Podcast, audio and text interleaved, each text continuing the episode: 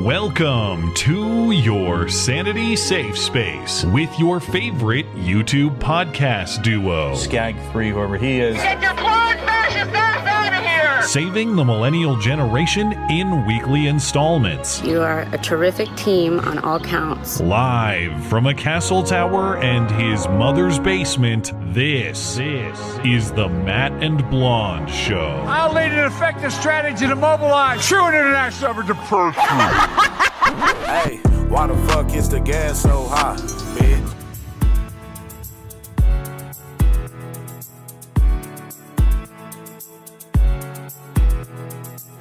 Needless to say, all this UFO talk has the tinfoil hatters going wild, Oh man. including Green Bay whackpacker Aaron Rodgers, who offered this hot take on the Pat McAfee show. I I believe that this has been going on for a long time. Interesting uh, timing on everything. There's a lot of other things going on in the world. Did you hear about the Epstein client list uh, about to be released too? What's that? What are you talking about? Oh my god, bro! You serious? There's some files that are, have some names on it that might be uh, getting released pretty soon. Oh. Oh, might be time to revisit that concussion protocol, Aaron. That's, I doubt it. You are fake news. oh my god, that is funny! Very fake news. It's not against the law, ho. Fuck you. Fuck around and find out. Fed, fed, fed, fed, fed, fed. All right, America, go to the YouTube right now.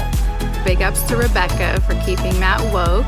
Congratulations to both of you. You're awesome. All right, go, go. In five, four, three. I can't do it. We'll do it live. We'll do it live. Fuck it. I can. I'll write it and we'll do it live. Hello and welcome to the show. It is a great show. It is a terrific show. It is a tremendous show. Frankly, the very best. You can ask anyone about that. People often do. I'm told this is the Matt and Blonde Show. My name is Matt Christiansen. I'm flanked on my right, as always, by my wonderful co host, Blonde. Welcome. Hello. I didn't know they gave you a speaking spot at CPAC. They did, yeah. Yeah, I heard somebody called for the transgender genocide. I thought, Yeah. why wasn't I invited? They invited Blonde, but not me. They did, yeah. Uh, that, That was would be- actually, uh, I almost said Matt Walsh. Help me out. What do you mean? Oh, you're talking about Michael Knowles. There it is. Yeah. Uh, Pro- totally mischaracterized what he said. I've been angrily tweeting about it today. Properly. Yeah, we want to credit the the man calling for transgender genocide over the weekend. Um, pretty clearly states on the stage we must eradicate transgender ideology from the public sphere, but is accused of calling for the eradication of transgender people over the weekend. Yeah, Of he course- really bitched out on that one. Didn't wow, what a pussy. Uh, I, I think his his critics are deliberately victimizing themselves, of course, but I also think there's something sincere in that they reject that transgenderism is or can be just an ideology. I, really do think these people believe that the ideology and the the state of transgenderism, being a transgender person, are inseparable things, and Right. that's what a lot of the pushback uh, has been um, talking about on Twitter throughout he the was last. uh, unrecognizable at CPAC. I was like, who is this? D- did you recognize him? I was like, he looks exactly the same every single time I've ever seen him. brown and no glasses. I didn't even Oh, it was the him. glasses thing that threw you off? I don't know. I just saw him and I was like, who the fuck is that? Ah.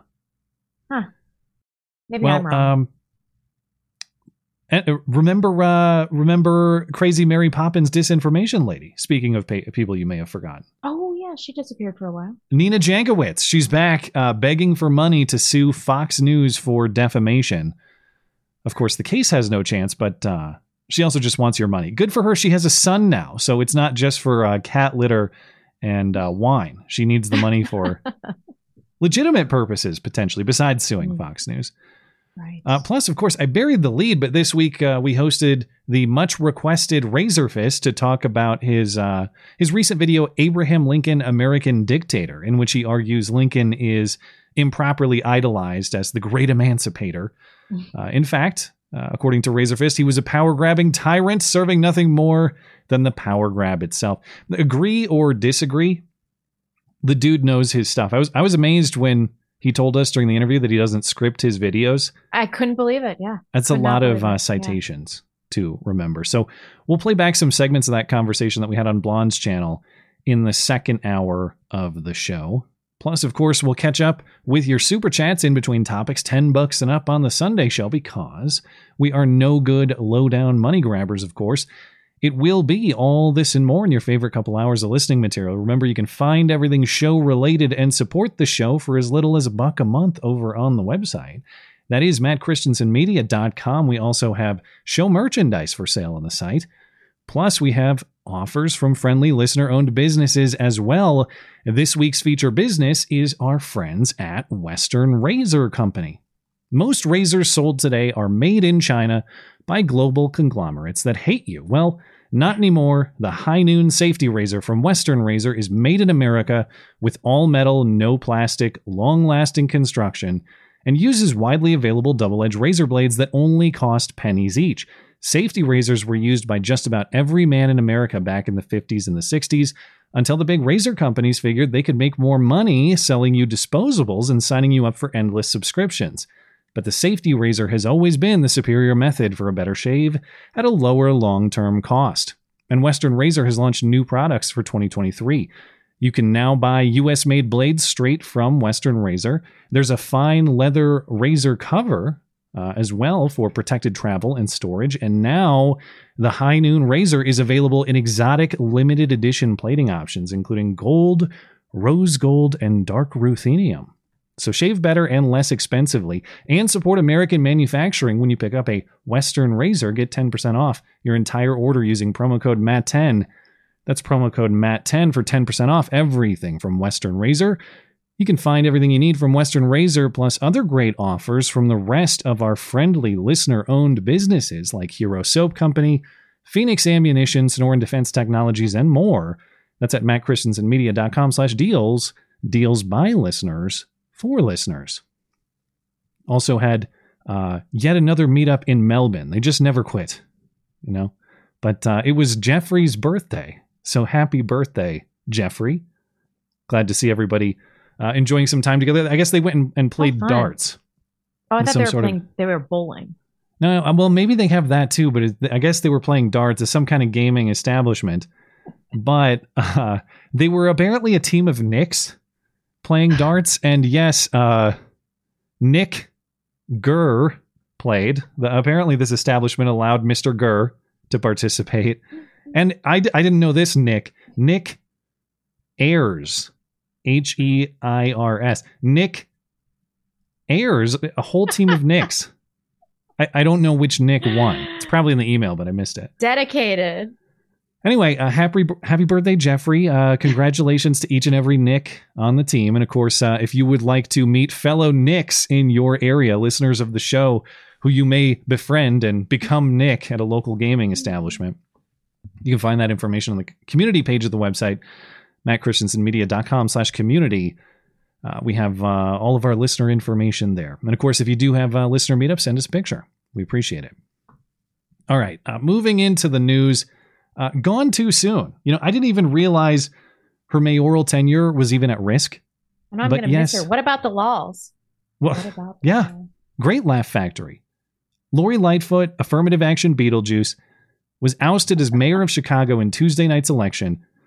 She's eliminated because she didn't even come in second, actually. She came in third, and now the top two candidates advance to a runoff without her. Before we discuss any further details, we have to pay tribute to an incredible four year run of cringe. Never forget the Rona Destroyer Halloween costume. Never forget the bribes of cash to get vaccinated. She had a vaccine lottery. Get the shot, and you might win a bag of cash from the city of Chicago. we will remember Lori Lightfoot. Oh no. This month, this is the worst September for murders in Chicago since the 90s. Well, I, I've addressed this issue many times, but I'll repeat myself for Amy's purposes. Yeah, you, you stupid bitch. A photo surfaced of the mayor with a hairdresser, but she appeared to ignore social distancing. I'm the public face of this city. I take my personal hygiene very seriously, and so I got a haircut. as a woman of color, as a, a lesbian, I started a long overdue conversation about diversity. That she did. Oh. And she's not done talking about diversity either. As far as uh, who will fill these gigantic, cringy shoes, the race is now between Paul Vallas and Brandon Johnson. Vallas is a former superintendent of Chicago Public Schools. Uh, Johnson is a member of the Cook County Board of Commissioners. Both are Democrats. The runoff election is April 4th. Lori Lightfoot will be out of office in May. Of course, Lori Lightfoot is blaming the very traits that assuredly brought her into office for now costing her the office, being a black lesbian. At her concession speech on Tuesday night, a reporter asked Lightfoot if she believed her race and gender contributed to her loss. And she said, uh, oh, here's the quote. She said, uh, I'm a black woman in America, of course, uh, is what she said. So um, I guess. I guess in, in her election in 2019, when she also ran against another black chick who Chicago voters voted for because they hate black chicks so much, they voted for two black chicks to run against each other. She then won 73% of the vote in 2019 to become the mayor. That's how much Chicago voters hate black chicks. Um, but, uh, you know, in fairness to Lori Lightfoot, I was thinking about this. It's very possible that Chicago voters looked at her four year tenure as mayor and they thought, you know, indeed, that's enough black chicks for now. We're gonna we're gonna move on. We've had our fill. That sounds And- believable. Yeah. I suppose if anybody was going to convince you to move away from the demographic, it might be Lori Lightfoot. Although, you know, she's not on the level of some, but Lori Lightfoot might need a testicle check too. I'm not convinced we're dealing with pure biological female here. Oh, that's standard dyke. You think so? Oh, yeah. All right. Well, if you say so, you're the expert on these things. Mm. I still don't fully understand exactly what is going on with the uh, the the big T tranny teacher in uh, in Ontario. And when I say that, I mean not just the circumstances of what's going on with the school, but but what he actually claims that he is, biologically speaking. Okay, yeah. So he got caught not wearing his costume. Uh, and I don't know how we missed this quote, but this is from Ms. Kayla Lemieux. Is that how you say it? I think so, Herself, himself, shimself.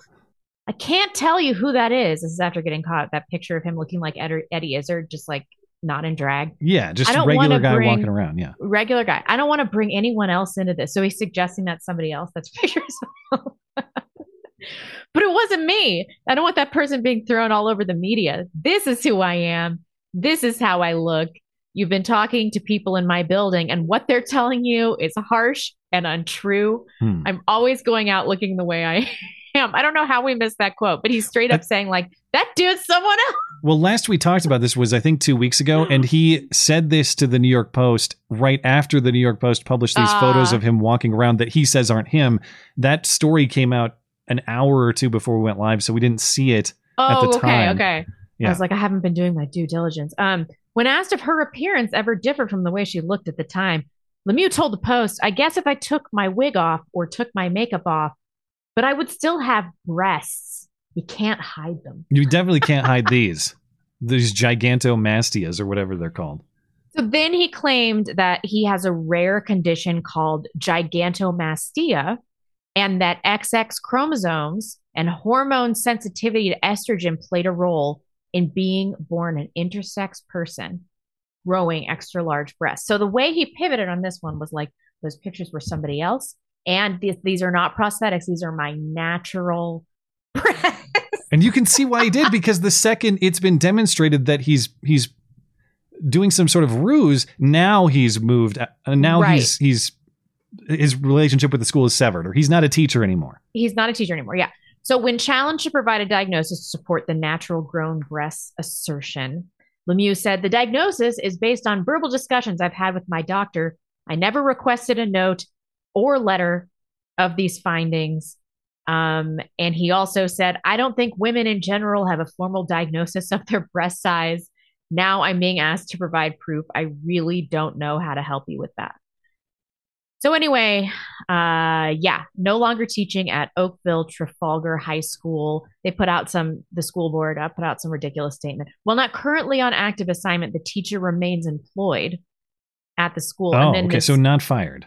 they put out some he's on paid leave i believe and then Okay. this diversity guy came out to talk about like people's gender expression or whatever Right. but i think this is smart once he got caught not wearing it this was the only thing he could do Well, uh, to be clear on the school's apparent position, it was fine to look this way, to do this ridiculous sexualized presentation in front of the high school kids he was teaching.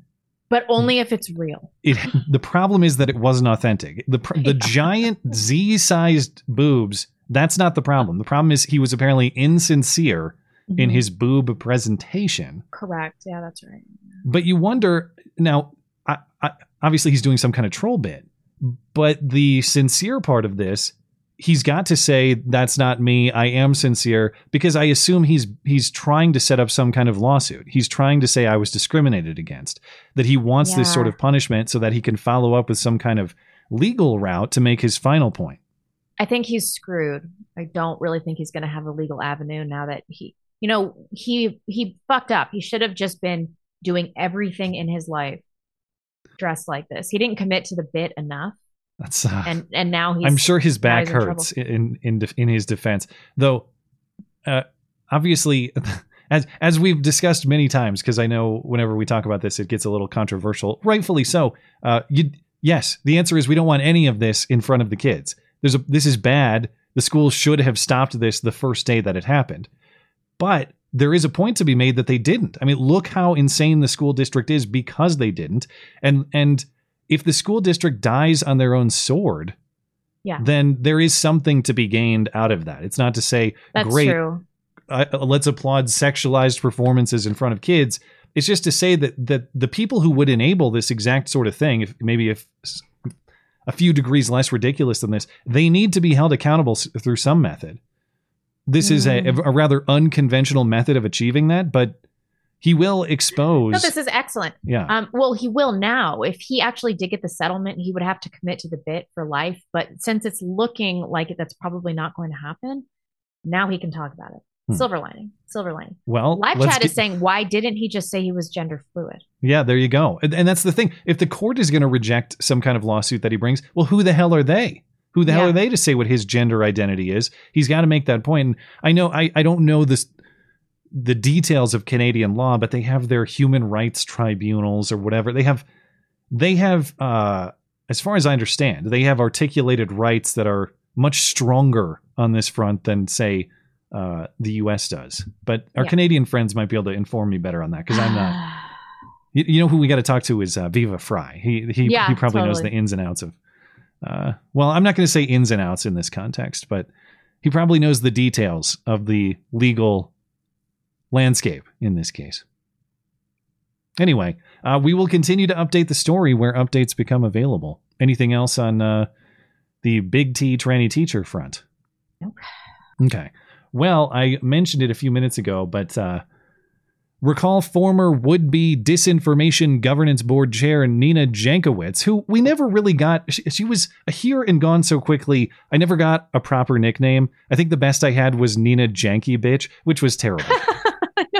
And, and then there was Scary Poppins. I've heard a a lot of other Yeah. people use that one, which is a reference to her rendition of uh, supercalifragilisticexpialidocious to explain, of course, the dangers of disinformation. Mm-hmm. Well, Nina has really been out of the public eye for the better part of a year since the resignation, her resignation from that job last May. And I guess she took the criticism to heart and she did exactly what her critics, yourself included, would advocate. She went away and she had a baby. In fact, I think Yep. she was pregnant Good at the time. So it's not as though she quit and then got pregnant. I'm, I'm pretty sure she was already pregnant. But anyway, great job. You went away and you had a baby. That's much appreciated. Then you came back. Yeah, that's where the the mistake is happening. Uh, Nina emerged this week with a video to announce that she's trying to sue Fox News for defamation, and she needs you to send her cash for it. My name is Nina Jankowicz. I'm asking for your financial support of a lawsuit I want to bring against Fox News for their malicious, reckless lies against me. And I've always been an advocate for ah. free expression. The main thesis of my work is we can't fight disinformation simply by removing content or restricting speech. After my position was announced, baseless claims that the board was an Orwellian ministry of truth and I was President Biden's chief censor spread. I quickly started receiving violent threats as a result of this coverage. I was weeks away from becoming a mom. She was the chief of spreading disinformation, and now she's the victim? She can dish it, but she can't take it. She got a couple mean tweets. In addition to the deferral of my dream of serving my country, I've lost something irreplaceable peace with my son Oh. during his first year in the world. So please, donate what you can and share this with anybody who believes in fighting for the truth. Man, she's got a case of lower face ugliness like nobody I've ever seen. Lower face ugliness. Just put your thumb over her lower face. That's an okay Mm. looking woman. Yeah, Yeah, she probably benefited from masks a lot, I think. she did. Yeah. Yeah. Yep, totally. Uh, Well, that's why she- she wants us all to wear masks. She's what a is she huge- talking about? Uh, well, depends which angle you take. I have 20 bullet points on this, something like that. Anyway, she's a big free speech advocate, of course, unless you speak critically about her efforts, not just to you know, be a private citizen or something, just to send her a DM and say, hey, you stupid bitch, I'm glad you left and we haven't heard from Yeah. you for a year. No, no. She's going after people who wanted to criticize her efforts to control information and viewpoints while collecting a government paycheck to do it. Okay. If you offer a negative opinion in what is the purest form of First Amendment protected speech, well, then free speech principles disappear and the lawsuit claws come out. And if you're curious, so far her GoFundMe on this uh, project has raised a pretty modest $13,000. And if you read the comments, many are contributions from critics hoping that she brings the lawsuit just to embarrass herself further. The comments are not polite on her own GoFundMe. She, of course, disabled comments on the YouTube post of that video that we just saw. Right.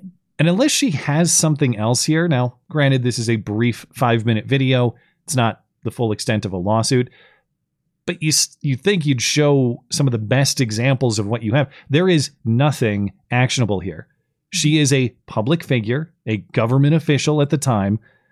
Every statement she provided is pure opinion. No lie about fact whatsoever. Remember, the legal standard for defamation against public figures is actual malice. She needs to show that these people at Fox or anyone else she wants to sue, that they made false statements knowing that they are false, or at least with reckless disregard for whether they are true. Nina has not shown that. She's just showed people calling her names which is plainly First Amendment protected. Indeed, the spirit of the First Amendment to give the finger to a government official. Yeah. And so she links these mean messages that she's received to Fox without any clear link. I'm sorry that someone called you a stupid bitch on Twitter. You can't blame the people at Fox for that. Unless you can show me that Fox encouraged these threats, which you can't. And if you can't, it's irrelevant, at least to Fox.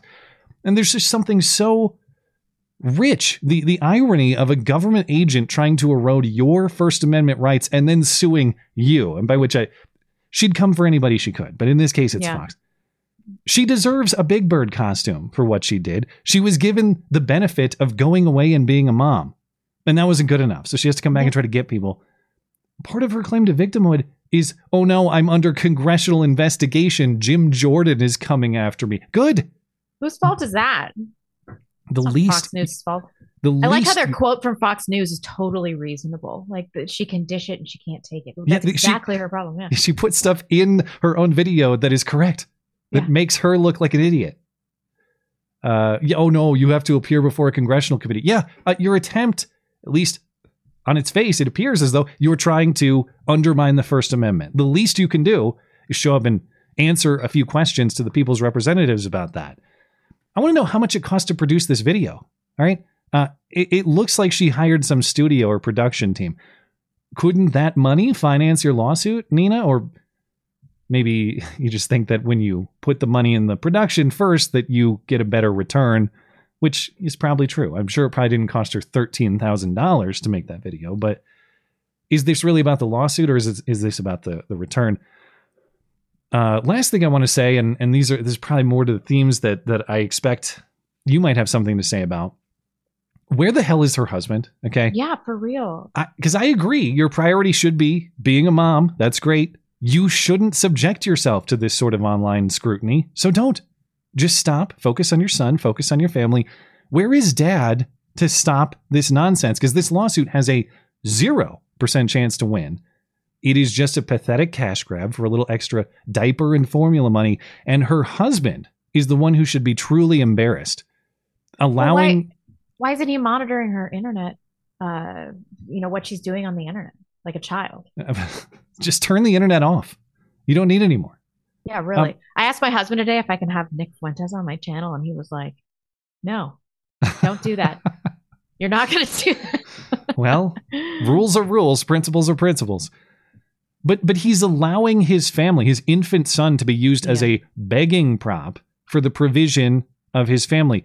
Get a job. Tell your wife to shut the hell up. This is a completely embarrassing attempt to try to finance your family's future by cashing in on victim bucks because your wife failed in her mission to victimize the American people. Be a man, stop this absurdity, provide for your family on your own. I don't even know who her husband is. I'm but looking I have, into I have it right such now. disdain for this guy. Well, like How are you allowing this? he's a pussy, right? Uh, you you find it. But to Uh, yeah. to allow this embarrass to, to allow your son to be used as some kind of prop because your wife is a ridiculous tyrant and you want to cash in with your son's innocence this is embarrassing to say the least I'm with you. and he's got to put a stop to it Uh, it looks like he, from a rudimentary search, it looks like he's anonymous. Hmm. Live chat, let me know. I guarantee this is some like AOC ginger pussy boyfriend husband situation. anyway did you have any uh, other defamation against miss jankowicz that you'd like to offer No, I mean the thing about the internet is you you, you have to take all comers. You know, like you just have to expect that um everybody's going to attack you online, especially if you're saying stuff like this. uh, you yeah can't blame the internet. It's the nature of the internet. She literally screenshot something from 4chan. if you can't look at what people are saying about you on 4chan and laugh about it, like you have no business being on the internet. yeah the internet's just not for you It's not for you. And and I'll emphasize, I know everyone knows, but there is a key distinction here. It it's a step beyond even you or me or anyone else on the internet seeing someone saying something mean on 4chan about us. None of us are government officials with mm-hmm. some sort of oversight Right. over speech. Now she Right, right. disputes the characterization of censor. But I'll grant that point and say you're you're still a government official in some sort of position of speech oversight, speech management. Yep. And then you're going to act like you're so offended that people are unkind toward you when you at least implicitly threaten their First Amendment right. Sorry, lady. Don't, that's a pretty hot kitchen to step into. The real kitchen, I think, uh, is a better a better place for you. Maybe not. I don't know. Seems more suited. What the hell? How did I end up being the most sexist one out of this? I'm, here I thought. Here I thought you had uh, some real, some Well, real zingers. covered throw at it. everything. Yeah, yeah. Sorry. I mean, what do I what do I even say about this? Yeah, I mean, uh, she deliberately married somebody that like wasn't going to be able to rein her in because they needed her financially. No, Yeah, maybe that's the situation. Masculine man is going to marry this woman. Look at her jaw. I suppose maybe maybe you figured it out. You can't even tell her to go have a baby. She already took care of that. And now we're stealing those that peace with her son. Oh yeah, yeah, exactly.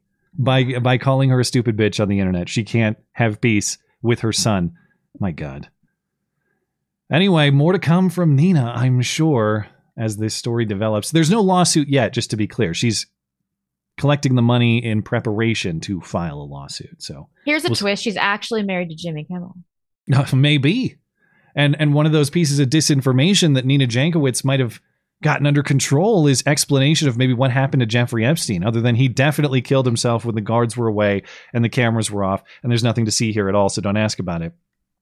In fact, any curiosity about uh, Epstein and specifically Epstein associations that makes you a tinfoil hatter, this according to part time late night comic, full time big pharma and big government shill Jimmy Kimmel, who roasted Green Bay Packers quarterback Aaron Rodgers this week for having the curiosity about who may be on a list of Epstein clients that may be released soon. Needless to say, all this UFO talk has the tinfoil hatters going wild, including Green Bay whack packer Aaron Rodgers, who offered this hot take on the Pat McAfee show. I I believe that this has been going on for a long time. Interesting uh, timing on everything. There's a lot of other things going on in the world. Did you hear about the Epstein client list uh, about to be released too? What's that? What are you talking about? There's some files that have have some names on it that might be uh, getting released pretty soon. Oh. Oh. Might be time to revisit that concussion protocol, Aaron. That's... So uh, Kimmel on the Epstein list confirmed. This, do government officials just like give him jokes to read? Nina Jankowicz is his writer, I think. Yeah. Um, reminder that Epstein was arrested on sex trafficking of minors charges in July 2019. His helper, of course, Ghislaine Maxwell, was convicted on sex trafficking charges in 2021. Seems likely that Epstein had something of an appetite himself, but given the volume and the associations, uh, the question of trafficking for whom is certainly a relevant one, uh, unless you're Jimmy Kimmel and you see no importance to, que- uh, to the question of who may have sexually abused children. Draw your own conclusions about why Kimmel may think that, or uh, listen to Packers tackle David Bakhtiari, uh, Bakhtiari, excuse me, who responded to this clip of Kimmel saying, "quote Tell me you're on the Epstein client list without telling me you're on the Epstein client list." yeah. All right. Well, um, I, I, am sure you saw the news about uh, the energy department saying it was a lab leak. Yep. On Monday, the Wall Street Journal reported yes, the U.S. Energy Department has concluded with, quote, low confidence that COVID 19 was indeed a lab leak from the Wuhan Institute of Virology, citing a classified report. According to the journal, the Energy Department joins the FBI in saying the virus likely escaped from the lab. Four other intel agencies say it was natural origin, and two others are undecided, which means we have almost fully realized the prophecy. We have government agencies now stating openly that they believe it was lab uh, it was lab origin, the virus. We know the National Institutes of Health uh, was giving grant money to the lab, at least indirectly. So we're only a step away from the truth that the entire thing was an intentional release and you paid for it at the direction of Dr. Fauci himself. We are inches away so close. Do you think we'll ever get there? Yeah, I, I think we might. I actually think we might. Uh, but if you want some testimony to that effect, on Monday, Chinese virologist Dr. Li Meng Yan appeared on Tucker's show to say that she believes, uh, Tucker Carlson, that is, to say that she believes it was an intentional release by the Chinese government, something she's been saying since uh, at least September 2020. I'm the scientist working in such lab using coronavirus, and I can tell you, based on the print, uh, protocol and also the other uh, surveillance uh, system, it will be impossible for the lab leak accidentally happen in such lab and cause the Wuhan outbreak and also the pandemic. You believe the whole thing? They came up with this virus and they unleashed it on the world to destroy the Western economies and to elevate their own position globally? I would say, based on the evidence and the source I have, that the lab, uh, the uh, virus was intentionally brought out of this strict lab and released in the community. Uh, okay, there's no way that it's impossible for a virus to escape a lab. Impossible. I was, I was just thinking she sounds like you doing an impression of a Chinese. I know. it's like you're you're too Chinese. Like, That's enough. We've had enough. it's racist. no, I get what you're saying. That it, there's no way it's impossible, but um, practically unlikely. I'm sure she's saying. Yeah, but why do they infect their own people? Well, if you if you buy into the full tinfoil, the full the full conspiracy theory here, that that you know that it's something that is highly unlikely to have significantly damaging effect on healthy people. Mm-hmm. And as long as it is has some level of biological reality, you can drum up the fear necessary. So whether you believe this was intentional or not, it, I, I think it to me it's undeniable that it worked to China's benefit. You you harm the American economy. You provide the pretext to upend an election to oust a hostile American president. You get a new puppet guy in. and you scare everybody into compliance with whatever the hell the government tells them to do. God, I love the Chinese. That's so menacing. I am I am not a fan of this move. but uh, I It's I so evil genius. I'm not too proud to say if that's what they did, well played. Okay, uh, but but please stop. All right, it worked, but please cut it yeah, out. That's true. Of Hey, uh, course, they, they would have had to maintain the position that it was uh, virulent and deadly the whole time for that to be effective, eh? Yeah, uh, you you can do a lot with uh, the the fear of the unknown. I think tactically, if you believe in intentional release, which uh, I am not convinced against, uh, that that just playing up the fear angle was the entire point. I just don't think the Chinese would ever do anything bad to us. I That's, oh no no no, not Xi. no. But hey, um, speaking of dead puppets in government, exactly who in the hell are your senators from Pennsylvania and California? Now, they're for sure both dead, right? what reasonable people tend to believe. Sources say. Um, but as we've discussed, John Fetterman checked himself into Walter Reed Military Medical Center in mid February for a multi week inpatient stay to deal with severe depression. Not a peep from him personally has been heard since, as far as, I, as, as, far as I'm aware. Uh, but Fetterman is somehow still sponsoring legislation. On Wednesday, he announced that he's joining his Pennsylvania and Ohio Senate uh, colleagues in sponsoring the Railway Safety Act, a response to the East Palestine derailment. Fetterman also sent a letter to Norfolk Southern CEO, that's the uh, the train company, Alan Shaw, to urge the company to provide further assistance to residents of the town. On Thursday, Fetterman also announced he's introducing a bill to crack down on illegal child labor. Now, professionals and common sense will tell you it would be very unusual for Fetterman to be working while hospitalized for mental health reasons at an inpatient facility. So that's highly unlikely. In mm-hmm. other words, you have some member or members of Fetterman's staff acting as senator. Who is it? Who the hell knows? A lot of people point to his chief of staff. It's probably the same person who's the president of the United States right now. Yeah. But but likewise for Dianne Feinstein in California. Uh, who's your real senator from California? Who the hell knows? We mentioned um, last week, uh, or was it the week before? But it was news to Dianne Feinstein that she's retiring at the end of her term in 2025, if she even survives that long. The news was broken to her very awkwardly by reporters to whom she had just said she's not retiring. And they said, Yes, you are. You release a statement that says you are. But if she's unaware that she's retiring, she's probably also unaware that she's dying.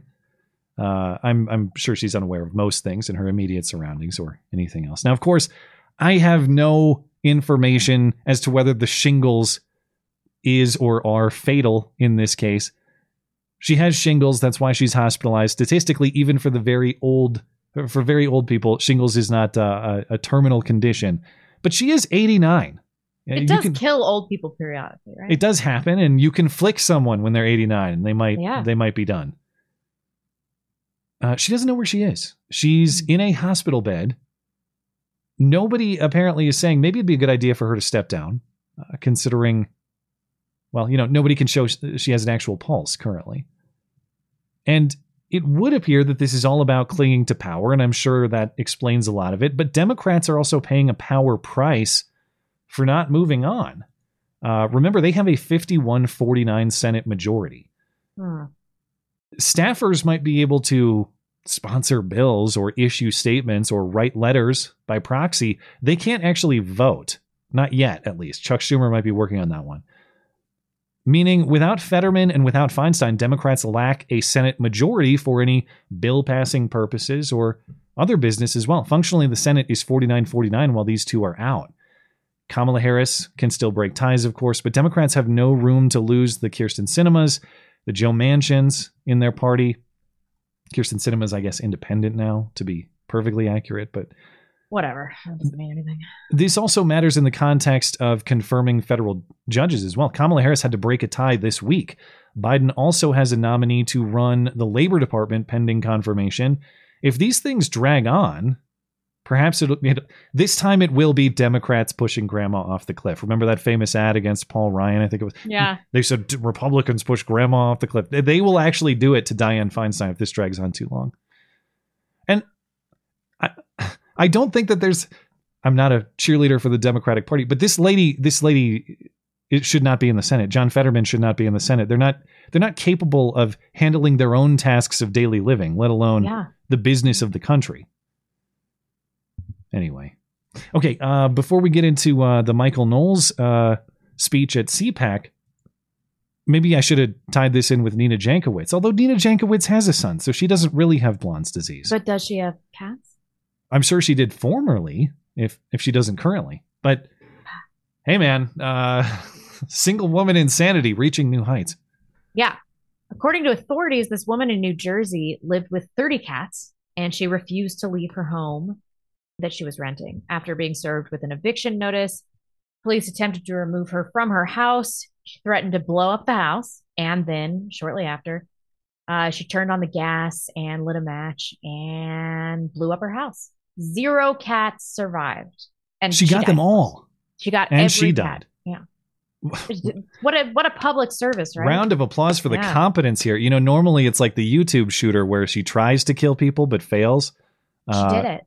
I guess she wasn't trying to kill people per se in this. And let me be clear, I'm not happy the animals died. I'm just saying for this. cat astrophy. oh my god. Anyway, here's here's here's some footage of the cat astrophy. It is now a shell of what it once was. The roof and walls completely charred. Officials say the female tenant threatened to blow up the house. Troopers responded to the Cedar Court home just after 11 o'clock this morning and soon noticed smoke coming from the house. Within a short time, it was engulfed in flames. Now, New Jersey State Police confirmed the woman died in the fire, and based on a preliminary investigation, animals were also found in the home. At this time, it isn't clear how many. Well, it is clear now, I guess. And they weren't found alive in the home. If you're No, and they even looked. The. Humane Society came out to look for traces of cats that had escaped. They found none. Wow. Um, so yeah, good for her. Thirty million single women over forty in America. So one down. Twenty nine million nine hundred ninety nine thousand nine hundred ninety nine to go. Uh, hey, speaking of uh, delusional cat ladies, Chelsea Handler is back to prove uh, that she does not, in fact, she's not in fact a delusional cat lady. She doesn't have Blonde's disease. After all, she's uh, she's skiing in a bikini, the most fulfilling thing a 50 year old woman can do. So take that, Tucker Carlson. Take that, older women enjoying the company of your children and grandchildren as you are uh, enjoying your time with them. Remember, you could be skiing in a bikini alone like Chelsea Handler. She showed me. All right. Uh, let's get to uh, the the great uh, call for transgender genocide over the weekend. Of course, CPAC, the um, the Conservative Political Action Conference, was over the weekend. And outside of Trump giving a speech yesterday, the main event, according to Twitter, was this call for transgender genocide. Um, and uh, as I as I mentioned earlier, don't get your hopes up because uh, it was actually quite the opposite. It was not, in fact, a call for transgender genocide. Daily Wire host Michael Knowles gave a speech about transgenderism, saying the debate about whether kids should be 10 years old or 18 years old to learn about this sort of thing is irrelevant. If it isn't true, then nobody should be indulging in this ideology or even the basic claim that men can be women and women can be men. Here's a portion of Knowles' speech that was characterized as a, uh, a call to genocide over the weekend. On the one side of the debate, you've got the liberals who argue that third graders should be taught to change their sex in schools. On the other side of the debate, you've got the conservatives who say that we should wait until fourth grade. The problem with transgenderism is not that it's inappropriate for children under the age of nine.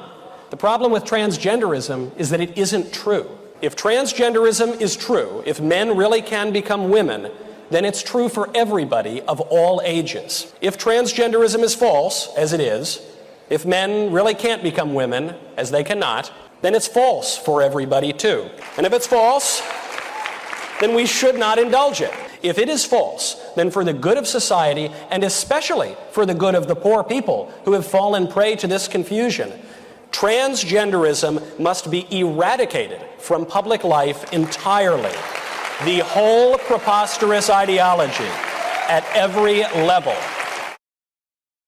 Okay.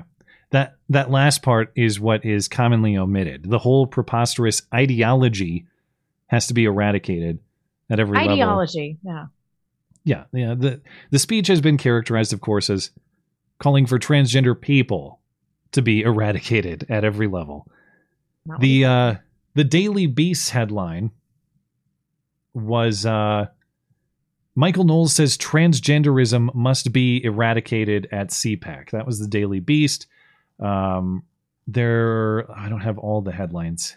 Oh, here yeah, here are some some of the uh the other ones. Um Huffington Post at CPAC, a call for trans people to be eradicated gets big cheers. There's Rolling Stone. CPAC speaker calls for transgender people to be eradicated. Uh, even California State Senator Scott Wiener, I think I saw you tweeting about uh, his quote. Oh, I don't have it uh, up on the screen, but Scott Wiener called it a uh, a, a call to genocide. Scott Wiener, the um, the uh, the champion for AIDS infected pedophiles, that guy, the San Francisco state the state senator from San Francisco in California. Are you going to read my tweet? I, I don't have it in front of me. Do you? do Okay. you- I do. Okay. You look like you have all the AIDS, like your mouth AIDS and your butt AIDS had an epically gay mid body collision and created super AIDS. I, I thought you, I thought you had a different tweet. That was it. That was it. I thought there was one about offing themselves or something. Oh, That- I, that's did, the I one said that I saw. too. Yeah, no. No, Scott Wiener is, I'd never looked at a picture of him up close, but he's so ugly. I, I had no idea he was that ugly. He looks like he has double super AIDS. His, he looks like his aides have AIDS, like you said. Yeah, totally. right. Well, Oh, I well, should did I grabbed- say something better about the? Uh, I think I said something about them killing themselves. you said something like if they if if they really wanted a genocide, they would just leave them alone because they're doing a good job of the genocide themselves, or something like that. Yeah, I was Ah. in my mind. I was thinking of that. Um, oh, what is her name? Soph. That Soph tweet. Oh God, yeah. One of the most savage tweets of all time that was never deleted. If people don't remember, there was a news story that said the headline was something like half of all transgender people have attempted or completed suicide. And Soph simply tweeted that article along with uh, the Bon Jovi song. Is it called? No, it's Living on a Prayer. It was just a clip of Bon Jovi. saying, "Oh, we're halfway there." Exactly. Yeah. And Twitter left that up for months and months. Might still we be. thought there. it was so funny. I still think it's funny. it makes me laugh every time. I can't believe they they didn't take that one down. Okay. Now, of course, to get to get serious for a second, to reach the conclusion that this was a call to genocide, you have to ignore Knowles' explicit words. Not just uh, the ideology, quote unquote, must be eradicated, but you have to ignore the part where he said the ideology must be eradicated for the good of the poor people who have fallen prey to this confusion. He's trying to be as charitable as possible. He thinks people are being duped into a life of sorrow, into a life of suffering. He he wants them to recover from that. He's not calling for their death. He he wants to see them helped by his own words. And the common response I see on Twitter in everybody debating this over the last 24 hours or so, well, how can you how can you eliminate transgenderism without eliminating transgender people? Well, by telling them it's a bad idea without killing them. You don't have to kill someone to Yeah. convince them uh, against their views or to change their views. But the reason I think they're acting so harshly is not just to weaponize their own victimization, which I, I think they are, but the reason I think a lot of people are reacting so harshly to this is because they can't grant the premise that transgenderism is an ideology, that it's just an idea, a persuasion, a viewpoint, something you can change at any time or reject at any time, which is really weird because they argue that gender is fluid in that way, but also uh, not something you choose. It, it, it depending on the needs of the situation, you are Yeah. biologically transgender, but also it can change at any time, really on your own whim. Um, the point is that if transgenderism is something that you choose, which I think it is, and really Michael Knowles implicitly is saying that it is, well, then it's something you can choose against. And they they can't really have any of these car, uh, counter arguments against it because as soon as those counter arguments are allowed, well, the absurdity of this ideology causes the whole thing to crumble. Um, so th- that's I, I think that's the sincere reason that people are up in arms about this. That if it's just an idea, you can change your mind about an idea. And if the idea is illustrated as completely silly, people will start changing their minds. Yep, totally. So you can't reason with them though. This is not a logical thing for them because it's all about how they feel. uh yeah. Yeah. I no mean, one's going to be able to reason their way out of this. well, people are trying on Twitter, but they're all uh they're all uh transgender murdering Hitlers. If you have anything to say that is remotely in defense of Michael Knowles, and then and and people ask, well, what does a society? I saw him responding to someone. What does a society look like that eliminated transgenderism from the public sphere? And his response was like, I don't know, this country maybe 2015, this country 2012. Yeah. This this is be. What the hell happened to my voice there? Sorry. I- what am I 13 years old? Lo- Losing my voice. This is being characterized as extreme. Uh, the the the moderate position supposedly that we should figure out at what age to expose children to transgenderism. That's the moderate position. That was pure nonsense inside of a decade ago. The decade, yeah, yeah. Anyway, And then they're acting like this is some kind of natural phenomenon, like it would just um, manifest in a decade, like that's normal. Yeah. Uh, for what it's worth, um, the lawyers at the Daily Beast, Rolling Stone, and others, excuse me, apparently made a few calls to avoid uh, what might be defamation lawsuits. So, Daily Beast has a revised headline now. My God, I don't know You what make it? I don't know what's going on here. Uh, Daily Beast revised headline. Michael Knowles says transgenderism must be eradicated at CPAC, so they changed from transgender people to transgenderism. Uh, no editor's note on that change, just uh, stealth edit. Rolling Stone revised their headline. Now its CPAC speaker calls for transgenderism to be eradicated. They did note that there was a change in the headline. They just didn't explain why there was a change in the headline. And uh, the Huffington Post I guess the Huffington Post uh, they hang on to the balls that they chop off because they have not changed their headline at all. They're sticking with it. At CPAC, a call for trans people to be eradicated gets big cheers. So it's not just that Michael Knowles called for trans people to be eradicated. That's what everyone was cheering was for the murder of transgender people. You scroll down, there's a false statement here too. Knowles told the CPAC crowd that these people should not have a right to exist. He did not say that you've inferred that wrongly, but that is not a quote. And it's granted, they're not using quotation marks, but they're presenting that as something he said definitively. He did not. And uh, they're sticking by it, though, the Huffington Post. That's a dangerous game, but uh, I don't know. Maybe uh, maybe when Nina Jankowicz is done, Michael Knowles can borrow a defamation lawyer and have at the Huffington Post. Um, and and I will uh, I wanted to say too to all of these publications, you don't have to go digging this hard. Okay, if you'd like to write a hit piece where quasi genocidal calls are frequently made, this is your avenue. We are your home. This show right here, our show, we're always open to hit piece opportunities. We look forward to working with you. Please, we'll, we'd be grateful for the opportunity. Um, though, of course, in all sincerity, I will I will cuck and agree that ideologically motivated cold-blooded murder is not the solution to this problem, even though it is a very serious problem. Did you want to offer the counterpoint? I no. You know, since I had Gypsy Crusader on, I feel like I um I need to shut my mouth for a little while. Are you afraid of having a? You're afraid of getting locked up? Is that what you're saying? No, I mean, when I heard his story, I was like, oh, this is so sad. And then recently, I've joined his Telegram channel, and that guy is not fucking around. Not, Hmm. not fucking around. Everything that I have thought and been afraid to say, he says like on crack. Hmm. Just just right out there. But it made me think that like maybe I should take a beat. All right. Well, uh, good luck with the strategizing. Um, We don't have to kill them. there are there are other options. There are other ways, you know. There Convincing are worse people. things than death. Uh, oh, that's the route you're going. I don't know. I mean, like maybe they should start live streaming their surgeries and stuff. That would really turn off Yeah. the public. Well, I what was the phrasing here? I oh the phrasing in the Daily Beast headline I thought was hilarious. Michael Knowles says transgenderism must be eradicated at CPAC, and I thought they're going to eradicate. The original headline was transgender people must be eradicated at CPAC, and I thought, damn. Transgender people are going to be eradicated at CPAC. I'm going to tune sounds in. Normally, I'm not a big fan of this event, but if they're live streaming the eradication of trans people at Yeah. CPAC, Yeah, yeah, totally. I guess I'll tune in for that.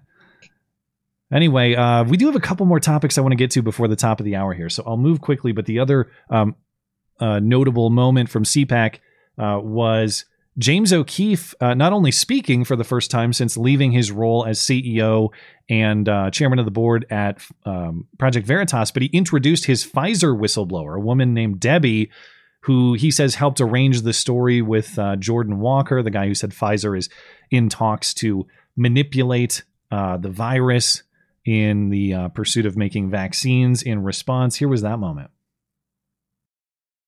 Debbie from Pfizer, would you please come out here? I was worried that I would end up in a body bag or in a car accident. I realized that the spirit of fear is not from the Lord, and I think we all need to learn to not be fearful. Fear is how the enemy controls us.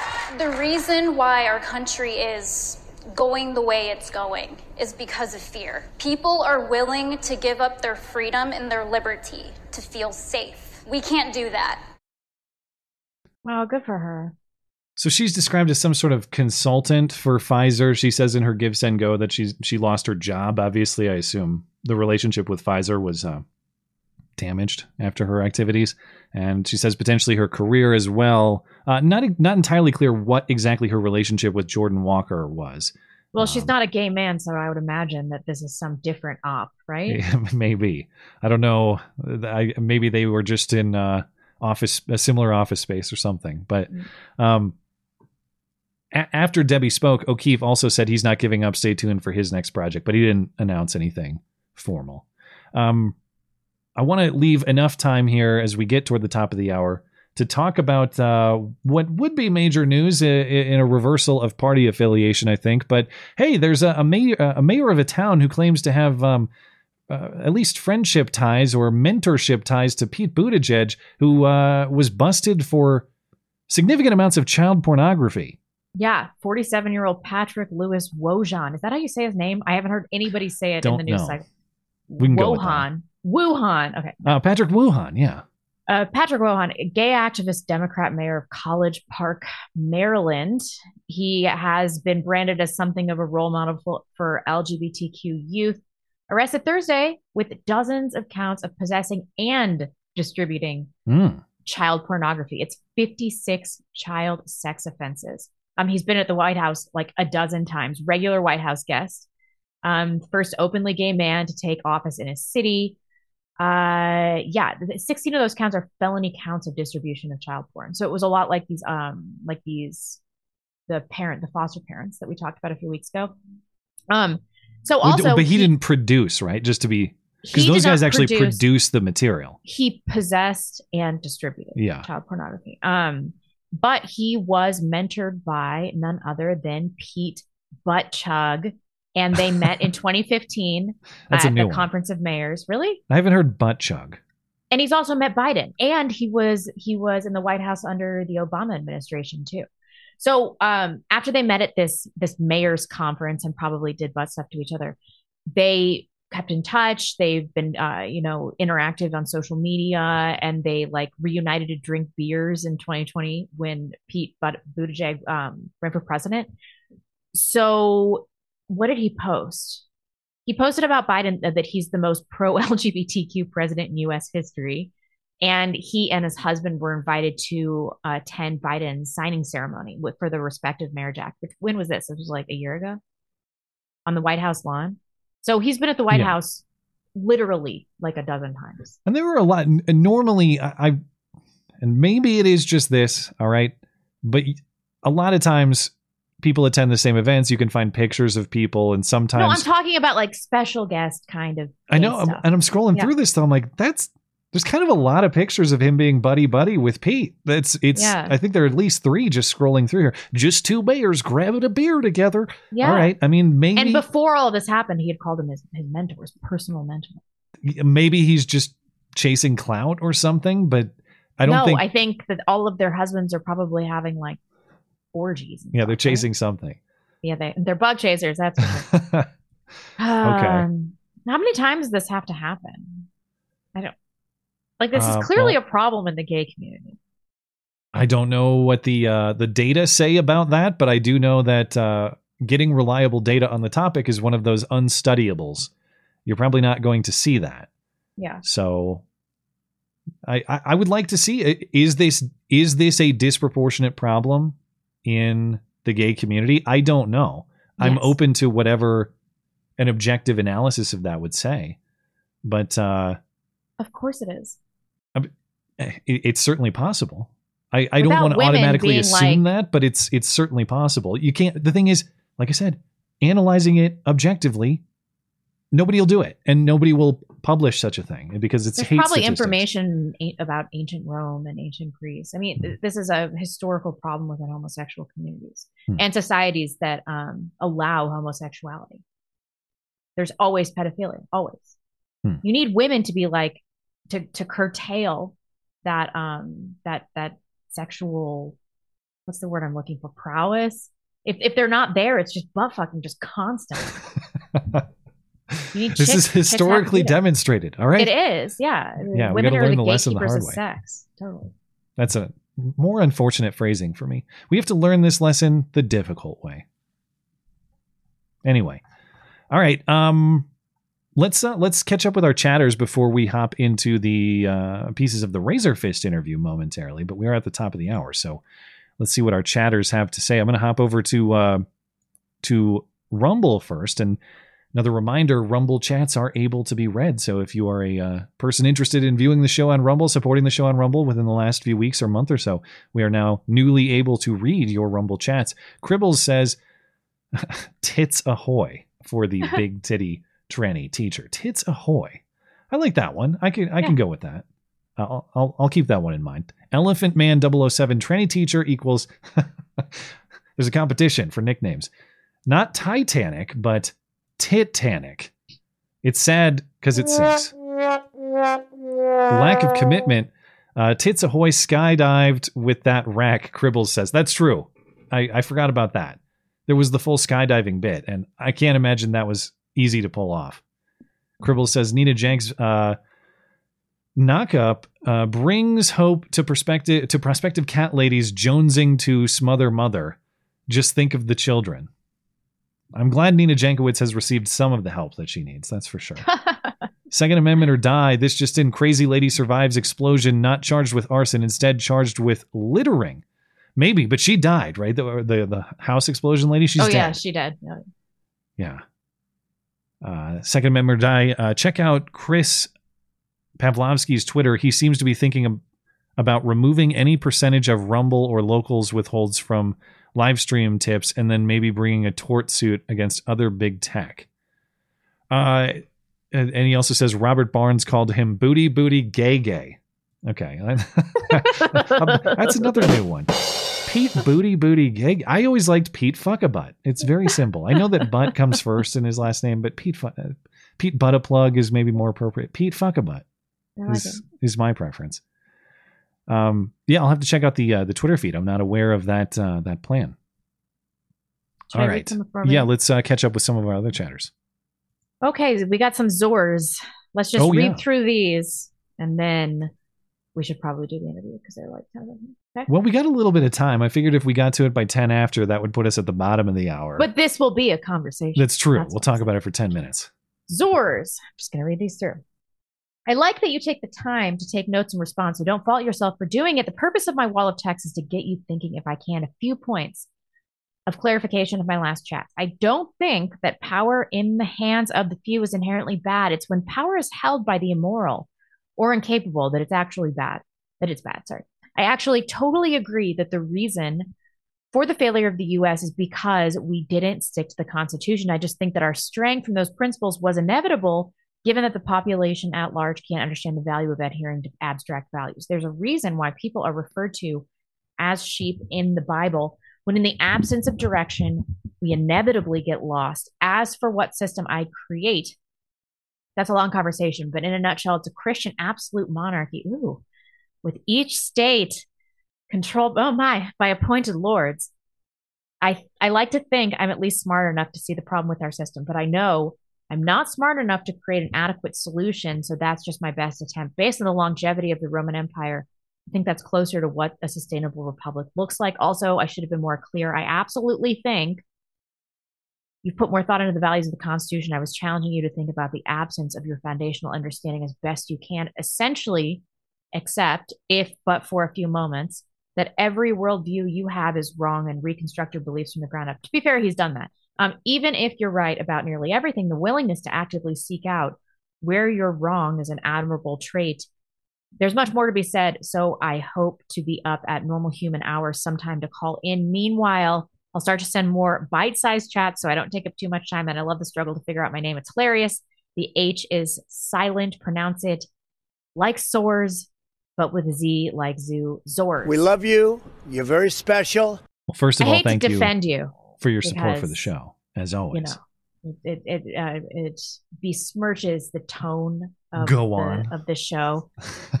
but even though I think you're wrong about a lot of stuff, I do believe that you have looked at all of your positions with a questioning lens. I, I hope. And I you hope used to believe totally different stuff. Too. I hope that's true, and I, I certainly agree with Zors that no matter how convinced you are, you have to maintain the ability to entertain or understand the counterpoints. Otherwise, your own perspective isn't as strong as it could be. It's one of the things I appreciated about Razörfist so much, which I want to mention after the interview. Agree or disagree, this is a guy who knows every argument front to back. And I had gone into that interview not necessarily because I disagreed so strongly, um, but because I saw that there were people making counterpoints and I wanted to understand what those counterpoints were and get his response to them.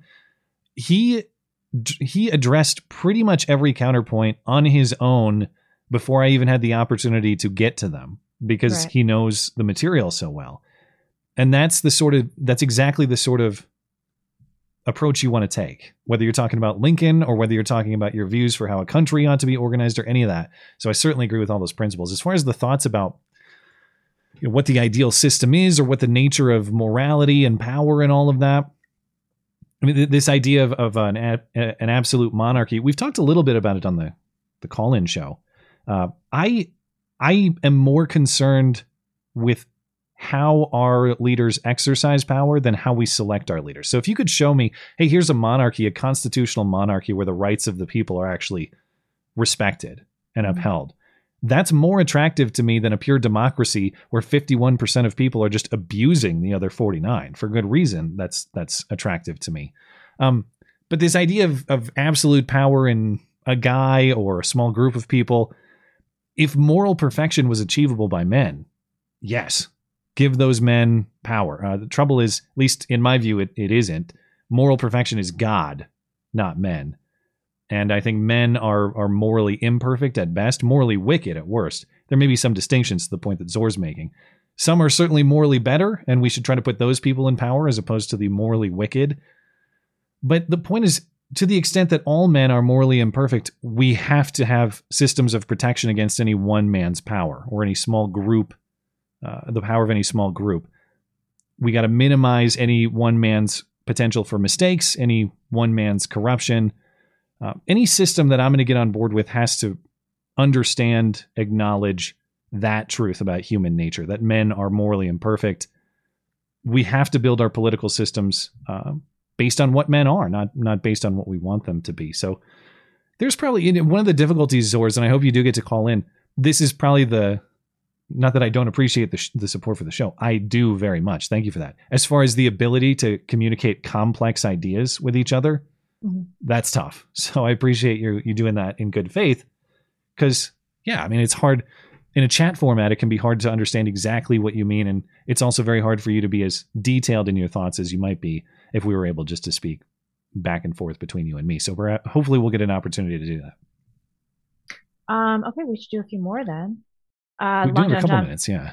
Blonde and I once watched Blazing Saddles. I noted that Blade Runner was a steaming pile of crap, and Blonde said, I came here to laugh at people being called N words, not listen to you talk about Blade Runner. Like some Bozeman City faggot. How rude. I can't believe I totally forgot to tease that at the top of the show, didn't I? I'm oh, yeah. very excited to discuss Blazing Saddles. Tonight's movie review is Blazing Saddles. Are you really? Hmm. Uh, I if you don't if you don't love this movie, I don't know who the hell you are. Normally, I don't. uh t- uh, Okay, come on, you have to be faking. Anyway, we'll get into it toward the end of the show in 50 minutes or so. Uh, do you want to read a couple more chats, or you want to get into the uh, interview segments? Let's get into the interview segment. Okay. Well, thank you guys. It's a good discussion. And for the full version, go to my channel. Blonde That's right. Belly I'll have to just Beast. circle back with you. Did you just talk over my pro- my own did. promo? Um, yeah. Did you just sounder over my promo? Go to my channel, Blonde in the Belly of the Beast, to see the full interview. It's up. It's my most recent interview. It's on my homepage. Well, and I, I- do want to give it a little bit of an introduction so that people can understand the context here too. Um, of course, we we we hosted Razörfist on Blonde's channel to talk about this uh, video that he has, uh, Abraham Lincoln, American Dictator, and his fundamental argument is that Lincoln is improperly idolized as a great emancipator, when in fact he w- he lawlessly centralized his own power, he abused his opposition, and in Razörfist's argument, he paved the way for a lot of the excesses of executive power that you see today. So this is just uh, a portion of the conversation. As Blonde mentioned, you can find uh, the full interview on her channel. I've linked it atop the description. That's a full hour. So please do check that out. This segment is 18 minutes. We'll see you on the other side of that. In the meantime, enjoy Razörfist.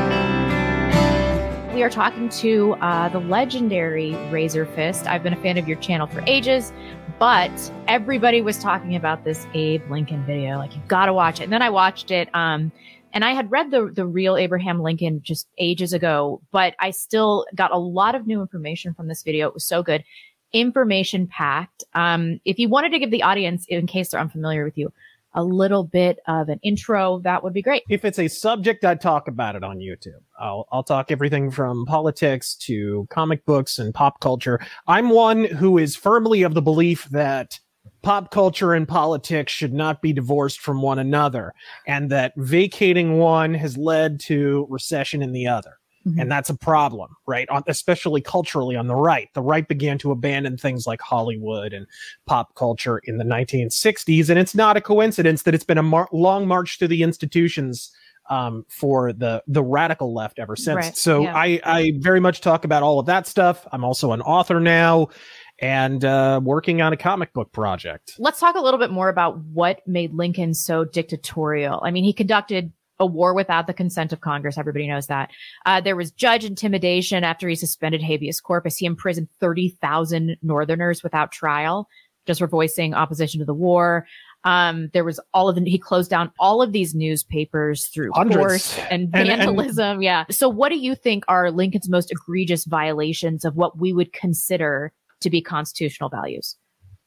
I mean, probably the two big ones, the terrible two, are the suspension of habeas corpus without the consent of, course, right. Congress, and then the Congress basically acting as a rubber stamp several months later. I think that's even more disgusting than Abraham Lincoln unilaterally assuming the powers of a dictator. Um, for those who don't know, months after Abraham Lincoln had already suspended habeas corpus, had already given himself emergency dictator powers, he then the Senate finally, the radical Republicans finally get around to voting on whether or not he's allowed to have them. And this is one of the most clown shoes sessions of Congress in American history. They literally open by saying, well, Abraham Lincoln's already using the powers, so the motion stands. We're going to adjourn right now. Didn't even take a vote. and then they just sit there for hours and because they still have some time left and all the opponents across both sides of the aisle because again abraham lincoln i can't stress this enough at this time was very unpopular in the north. Mm-hmm. and so a lot of people opponents on both sides just voiced their displeasure for hours and hours and hours and thaddeus stevens and the radical republicans just kind of file their nails and laugh at them yeah. That's basically all that happened. Um, it was one of the most blatant power grabs in american history. So I that, and then I think the fact that uh, I forget which article of the Constitution is, but it, it's the article that stipulates that the president must quote take care that laws be faithfully executed. That was Lincoln's excuse for why he was allowed to have dictator powers. That was his, his interpretation of the Constitution. Mind you, it was an interpretation that no previous president facing secession or a secession crisis, as James Madison and uh, Thomas Jefferson had during the New England secessionist movement several years previously, none of them saw that power. This is nope. It ca- it took Abraham Lincoln to come along with a magnifying glass and say, "Wait a minute here, I've got this power." The founding fathers didn't think I had this power, but I know better than the founding fathers, Right, Which is a, right. a familiar theme over the course of the Abraham Lincoln presidency. He was an eminently corrupt railroad looter. I mean, really, that's kind of the encapsulatory statement. We could almost stop there. Just at the idea of how do you know you've been gaslit about Abraham Lincoln? Here's how. Right, right. You have been persuaded by public school teachers that the only president worthy of having the word honest attached to his nomenclature is a railroad lawyer in the 18th I know, right? a lawyer and not Yeah, just a lawyer but a lawyer for railroads the most corrupt business of that era i mean that and terrible really humanitarian ties a bow practices, of it. course, right? um, this is just terrible. Yeah, I mean, it should be obvious by now that he was a a big government guy. Nobody talks about that. Um, in favor of a national bank, uh, government subsidies to railroads. He basically advocated for the creation of money from thin air. Um, was his advocacy, this is kind of a rhetorical question, but I, I want to hear your answer anyway. Was his advocacy for big government policies a manifestation of his own desire for personal and financial advancement, or were some of his actions based on a restructuring of the American experiment that he believed would better suit the nation? he was a he was a henry clay man and henry clay was an alexander hamilton man. Mm-hmm. right? And so that's really what it comes from. It was the it's something called the american system. It's a hamiltonian idea where basically the federal government is at the top and power flows down from it to the states if that sounds familiar it's because that's the system that triumphed after the civil war and that's Mhm. the system we're living under today Yes. um, I believe the the and so what had to die before that could happen? The right of secession had to And die. nullification, There's no yeah. way you can do that if any state can secede at any time. And so the great misnomer of the American Civil War is that everything Abraham Lincoln did, he did in order to save the Union. But the problem is the Union was voluntary. The Mhm. Union, it's abundantly clear that the Union was voluntary. Several states, at least three of them, for one, the votes that were taken to join the Union were a near, near thing. I think New York barely voted to join the Union. I think by a handful of votes, like, and by a handful, I mean like three, 2 or Mhm. three, something Right, like right, that. right. And Rhode Island weren't far behind. It was like, I know one of those states came down to one vote. So at least three different states almost didn't join the union, and and several of them, I think it was two, uh, but for sure Virginia did, had it put into their state constitution that they could leave at any time, and they were allowed to join the union under under that arrangement, right? So if they weren't allowed to secede, then why was Virginia allowed to join? If if it was a condition of joining the union that it was involuntary once enjoined, then why was Virginia allowed to join? That wouldn't have made any sense at all. And of course, the answer is that the union was completely voluntary. Thomas Jefferson wrote about this many, many times. There was talk of a portion of Mississippi seceding, and Thomas Jefferson, in his private writing, said, Fine, let them secede. I think we'll eventually join back up anyways because I think we're better together than apart. But Mhm. let them let them secede. And he's not the only one. George Mason wrote about it. Uh, James Madison wrote about it. And there was a lot of course- discussion around the War of 1812 as well in terms of secession. So this wasn't really the first time this has been discussed. And of course, we're a nation built on secession. Um, did you want to jump in, Skag? Like well, yeah, th- these are the exact themes that I wanted to ask about because a lot of a lot of the pushback that I hear is, or at least the attempt to frame maybe frame is the wrong word, but to characterize the South as the aggressor is is denying the right to secession. That by that by an act that by seceding in the first place, that was an act of aggression, thus justifying several of the things that happened thereafter. And I, I certainly uh, I think that it's it's perfectly consistent with the the principles, the moral foundation of the founding to think that secession would be an implied right. I I just wonder why this was not constitutionally clarified. It's a great mystery of the Because- well, the- Constitution. and- yeah. Well, the good. uh, yeah, oh man, this is actually a whole hill of beans. But yeah, it really comes down to, and this was probably a mistake of the founders who were not perfect. It, the philosophical framework of our country has turned upside down, right? The philosophy when writing the Constitution was this. It was not as we assume today. Even defenders of like the Second Amendment, in, in a in a weird way, the Second Amendment, and this is an argument that is made. I'm not sure I'm in complete accord with it, but it's it's an argument that is made, and I think there is some merit. Um, that in a weird way, the Second Amendment is kind of an obstacle to gun rights. And here's why they make this argument. Because by having the Second Amendment be the only thing that's keeping our gun rights together, you're really giving all the power of your rights over to the federal authority in Washington rather than to the state level. The founders didn't see it that way at all. The Constitution was a list of things the federal government was allowed to do. Everything else was assumed to be the power of the states. So we've inverted, right? And this is actually a function of the Civil War. It's actually apropos to this discussion today because Abraham Lincoln, to a large degree, is a facilitator of this. So, um, what you're referring to is an example of this, actually. Do you believe that a return to founding values um, would save the country, or or is a total restructuring in order? we came really close to a moment where we could have reoriented When was that? states' rights to the center of government, and it was just in the past few years. This is why January 6th scared the living shit out of Washington. Yeah. It wasn't because of a bunch of grannies waving Walmart flags or a bunch of boomers with bear spray.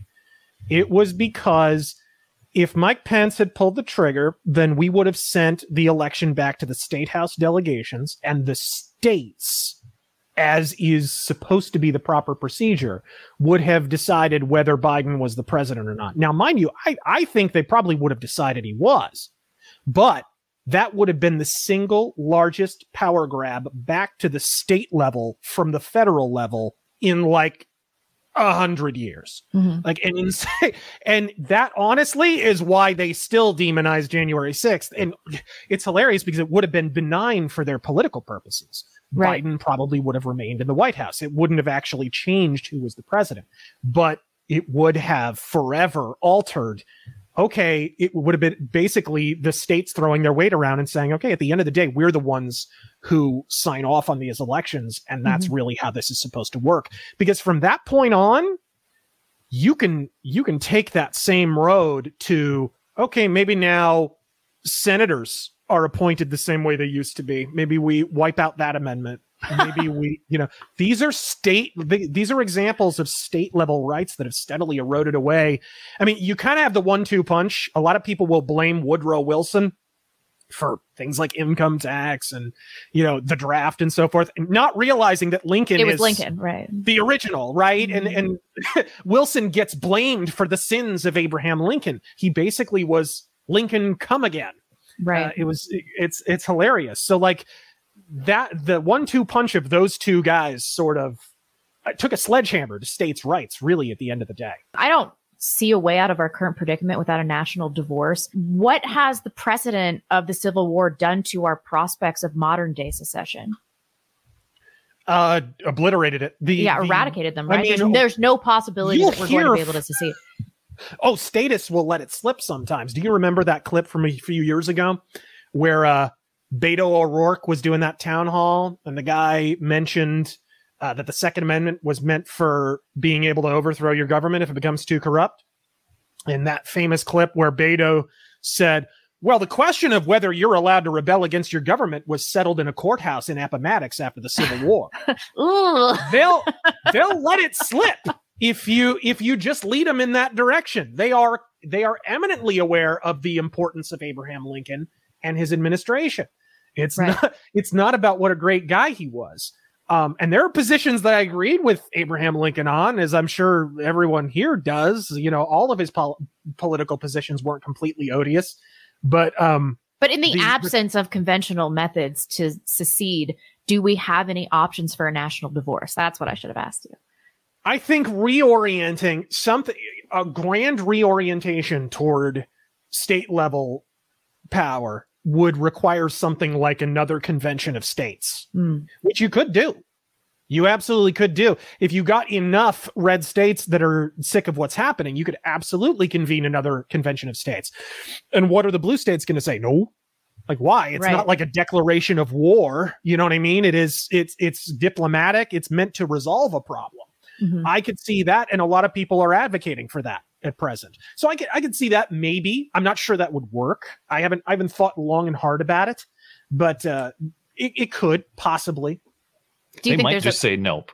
Yeah, they- the they might, risk. actually. Like, You're I- I'm- absolutely I'm- right. Yeah, I'm a big fan of the uh, of the idea and and the movement. But how many times have we seen this administration outright say, even, I don't have the legal authority to do this. I am still going to do this until the courts or someone tell tells me not to. But sometimes that doesn't even matter. which is a Yeah. which is a commonality they share with uh with Lincoln. Incidentally, the subject of of this, he repeatedly stated, "I don't have any constitutional authority to act for or against on slavery." Mhm. Right? He, He's the one who said that. Uh, which, incidentally, one of the common counter arguments of uh, the the argument that the Civil War wasn't primarily about slavery, which is my argument. Uh, I do think it was a cause, but not the cause um, is that you know oh well look at all the times that they mention slavery in their declarations of secession. This is a tired old chestnut. This is an old old counter argument and of course it's ludicrous because two things. It's conflating as i mentioned earlier the secession crisis with the civil war but it's also deliberately omitting the context of why slavery was mentioned so many times. The Republican Party was not founded, as you will hear from the defenders of Lincoln, to end slavery. It was it was founded to end slavery in new American territories. Mm-hmm. And Right. it was and that was for economic reasons. The Emancipation North- Proclamation didn't even free all the slaves.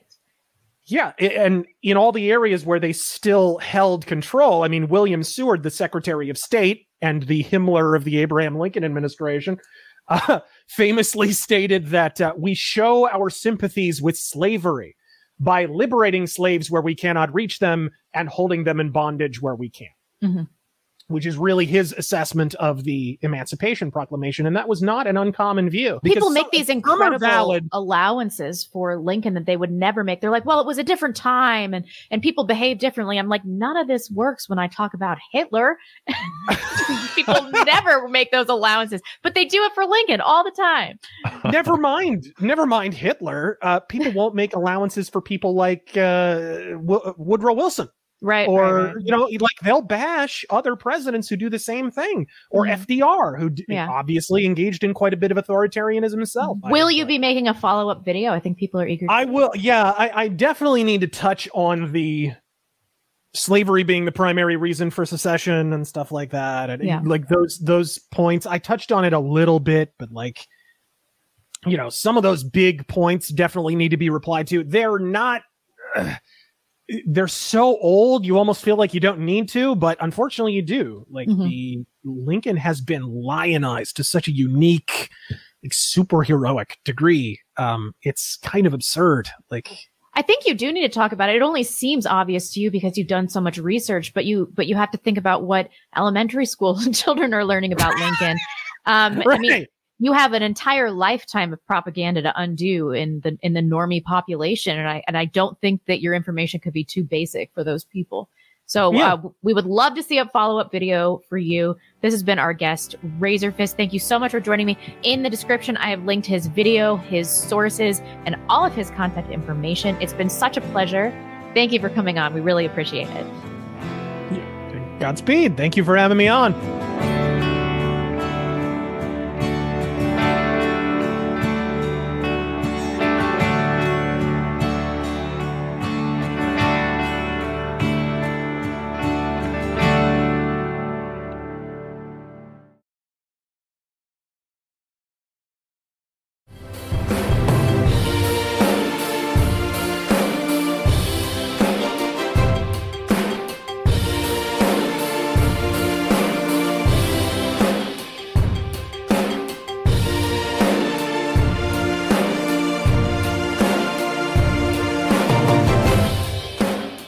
welcome back. Thanks again to our guest Razörfist. Again, find the full interview on Blonde's channel and uh, Razörfist's full video, Abraham Lincoln, American Dictator, linked in the description. And for those who may wish to argue counterpoints, I got into this a little bit earlier, but I want to emphasize uh, we did get into that a little bit toward the end of the full video, so check that out. But um, in in preparation for the stream, I watched two hours of a counter case, and I noted what I thought were the most interesting challenges, not just to the idea that Lincoln was power hungry and abusive, but response to Razörfist specifically. And and so I noted what I thought were the most interesting points of challenge. And and as I mentioned during this during the stream, he knows them so well, he actually brought them up himself and countered them himself. Preemptively, So, yeah. uh, agree or disagree, this is a guy who has done his homework, and um, and I think his case is well worth a listen. Simply to challenge conventional wisdom alone. A lot of this stuff I never learned in school at all, and so uh, I, I appreciate uh, his effort to make the counter case. And I do think there's a lot of truth to the fundamental premise of the video. He says at the start, if Lincoln was wrong, then so is our ruling class. That's why he's such a sacred cow. So appreciate his time. Did you have any thoughts you wanted to offer on the interview as well? Nope. Please check it out in its entirety if you haven't already. My channel is Blonde of the Belly of the Beast. Check out all my recent interviews. They've been You- really good. I'm just killing it, Chris. Killing it. Congratulations. Thank you. Good for you.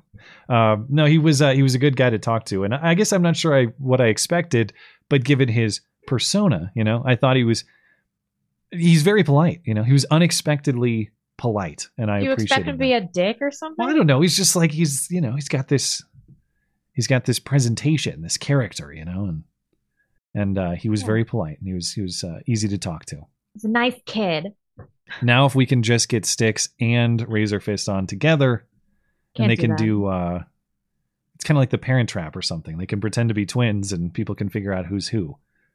Anyway, all right, you ready for hoax hate? Always.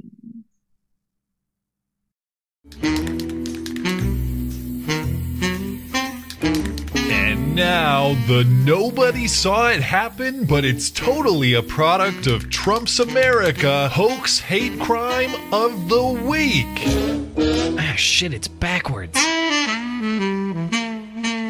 You think they'll notice?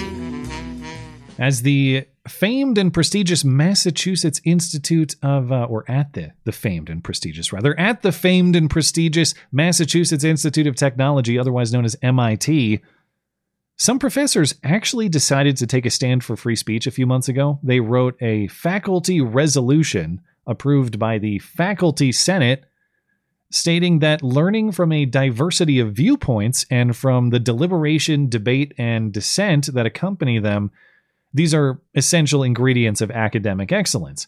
Mm-hmm. And yes, the professors wrote that includes offensive speech. These professors said, quote, "We cannot prohibit speech that some experience as offensive or injurious." This resolution passed the faculty senate 98 to 52 at the end of December. MIT also has a new school president who on February 16th announced plans to review the school's existing policies on academic freedom and free expression and determine what changes may be necessary to bring them in line with the faculty's resolution. So perhaps a corrective pendulum swing is happening here, though I'll believe it when I see it. But this sounds like something in the right direction. Well, it just enabled the bigots. That's what we're supposed to believe. Immediately afterward, mysterious, hateful chalkings and flyers started to appear on campus. These flyers and chalkings reportedly contained slurs targeting the LGBTQ plus community. So MIT's bias team investigated. Bias team assemble. Sounds like some Captain Planet shit or something, you know. The bias team is here. Uh, they uh, the bias team assembled and they confirmed at the end of February, quote, the messages were put up by students choosing to use extreme speech to call attention to and protest what they see as the implications of several new pro free speech policies and efforts at the school. So, in other words, they wanted to show what the bigots on the faculty and the- Oh, oh, the school president that they support calling everyone faggots on the sidewalk, I think is what happened here. Though I looked, I looked to confirm what slurs were used because whenever I see reporting on slurs, just like last week, something close to a slur was on a Chick Fil A cup. This case, slurs were on the sidewalk. I got to know what slur. I looked though. I- Couldn't I, find could, it? Could not find the slurs in question, Oh. unfortunately. They remain a mystery. Though if you know about the slurs at MIT, you can you can send them to me. Well, This Michigan coffee shop, or, or there's no footage. We're not I- doing any of the footage. I didn't cut up the the video footage. Uh, That's good for the show. there, well, it's uh it's a lesbian site to be seen. I actually wasn't even aware of it until you sent it to me like an hour before we were live. So I wasn't. I'm not trying to not disclose anything. I just I, I was genuinely not aware of it until you sent it my way. But yes, if you'd like to see the lesbian who runs this particular coffee shop, there is video footage available, and I have I, I will link that in the show sources. Um, but in Michigan, three coffee shops in Lansing and Detroit are closed after receiving 10 page letters in the mail with hateful language and threats of harm. Strange Matter Coffee, which has locations in Lansing, and Gathering Coffee Company in Detroit said on social media they are temporarily closed after receiving these letters. Strange Matter, according to Emily Steffen, speaking with the uh, the owner Emily Steffen, speaking with the Lansing State Journal here, is is queer owned, whatever that means. According to local Fox 47, the gathering in uh, Detroit is queer identified. Okay.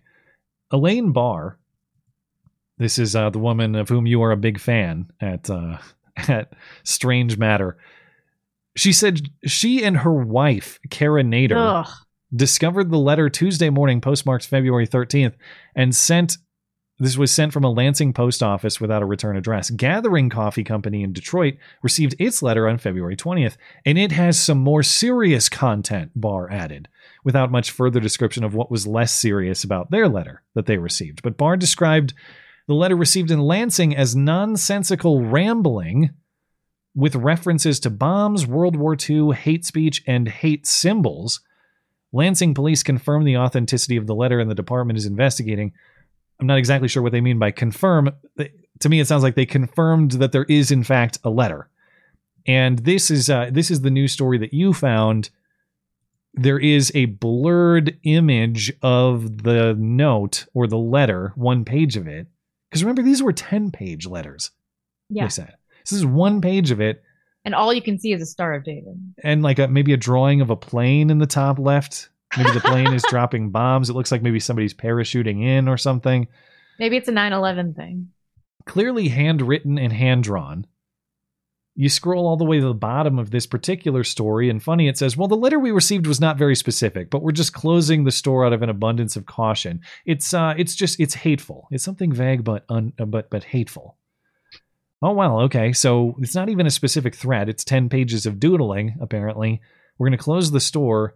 And the Gathering, the other coffee shop in Detroit, they've raised $11,000 on GoFundMe because of this unspecified, undisclosed letter, which looks like somebody doodling. Now, the, the coffee shop owners in Lansing, they say that the shop, uh, that the letter received at the place in Detroit is by the same person. Now, I get, I mean, this is clearly unique.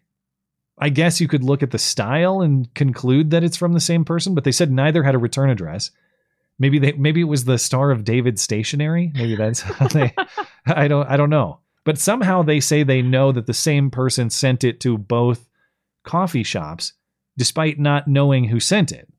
Are they wasting uh, precious resources? I'm trying to figure this out.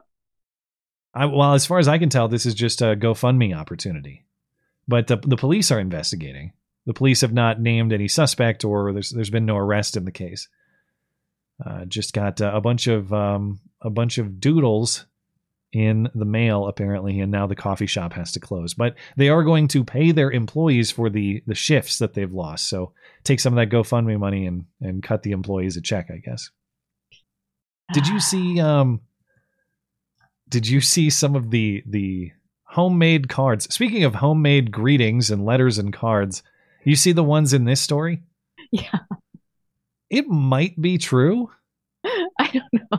It's so ridiculous I just have to show it.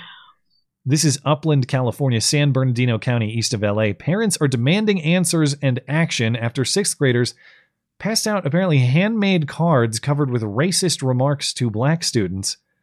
Some of the greetings are, quote, to my favorite cotton picker, and also, quote, to my favorite monkey. Local CBS has the story and the images. It almost doesn't seem real, just that it's that blatant. And I think that's what's the most scary. They're images that are sending shockwaves through the Upland Unified School District. A series of racist drawings one sixth grader allegedly gave to a fellow black student, one of them saying, You're my favorite monkey, and another, To my favorite cotton picker. The mother of the student who received them telling KTLA she has since pulled her daughter from school after continued harassment by students. Another family, parents Maylana and Rome Douglas, have three kids attending the same school. They said they were going to give her one that specifically said, You're my favorite slave, and they were going to show her as a slave hanging from the tree. No, what? If it's your favorite know, slave, maybe. you don't hang your favorite slave. I know. Unless they did something really wrong, I guess. Yeah, yeah. Do you buy that as legit? I don't know. Maybe. It, clearly, well, I don't know. If they're fake, adult created fakes, they do look. If they're Juve- adult, no, no, no. The, a child, a child drew those. Well, but here's the thing. Let me It might have been enlisted by an adult. I, my, I suspect that there's an older sibling, 4chan sibling, that is responsible for this. they're so bad that they look sub sixth grader quality. These look more like first grade, second grade. Third grade, yeah. Sixth graders can draw better than this. Maybe somebody has a really racist younger sibling. Maybe. Uh, Parents of three students have pulled them out of school for more than a week because of this. Excuse me, my scratchy throat is back. Parents, this is where the story gets weird too. Parents have also gone to the school board demanding action, but so far the school board has not implemented any discipline. Now, of course, the school board has issued a statement condemning racism, saying they have no tolerance for discriminatory behavior, racial slurs, yada, yada, yada. But they have yet to identify the students who sent the cards or the motivation behind them, so they can't enact any discipline if they don't know who to discipline. And that makes me wonder well, how could this be? Now, maybe if this was authentic, it's just planting the cards in the victim's quote unquote victim's backpack. Uh, and you're sneaky in that way, so you never get caught. But it's not just the planting of the cards. It also says that uh, this uh, this dad here, what's the yeah, uh, he says that his his son hears other students echoing monkey noises at him, implying this is some kind of ongoing thing. To hear the monkey noises, you have to know who's doing the monkey noises. So it seems like a good investigative start would be let's start with the monkey kids, the, the people who are constantly making monkey noises at him. Are they not Oh eligible for discipline? I would assume the school would jump at the opportunity to discipline the kids making monkey noises and to make them the sacrificial lamb for these cards, even if they didn't do the cards. I don't know what to tell you, dude. This is all a waste of resources, and this is hilarious. Well, it, it, it could be um, an outright hoax. It, it, even if it is authentic, there's got to be much more to this story to make sense of how these cards came to be. And here is a piece of that.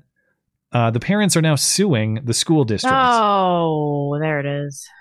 So several parents now have a legal team, and the legal team is saying this is just the latest of, example of racism at the school with no consequences for the bullies. So not only are they trying to sue on civil rights grounds, they, their civil rights have been violated. Implicitly, I guess this is a federal lawsuit. We have to it's a matter of federal law enforcement, the drawings of monkeys and things hanging from trees in a sixth grade classroom. It's a, it's a matter for the federal courts because it's a civil rights violation. And they, they want the California Attorney General to investigate as well. So uh, enjoy well when your when your community is uh, when the school is completely destroyed by all of this nonsense. Uh, I hope it was worth it. I hope that whatever cash out you get because someone drew a picture of a monkey is enough Yeah. to provide for your family for generations to come. Wow. Well, that's it. Yeah.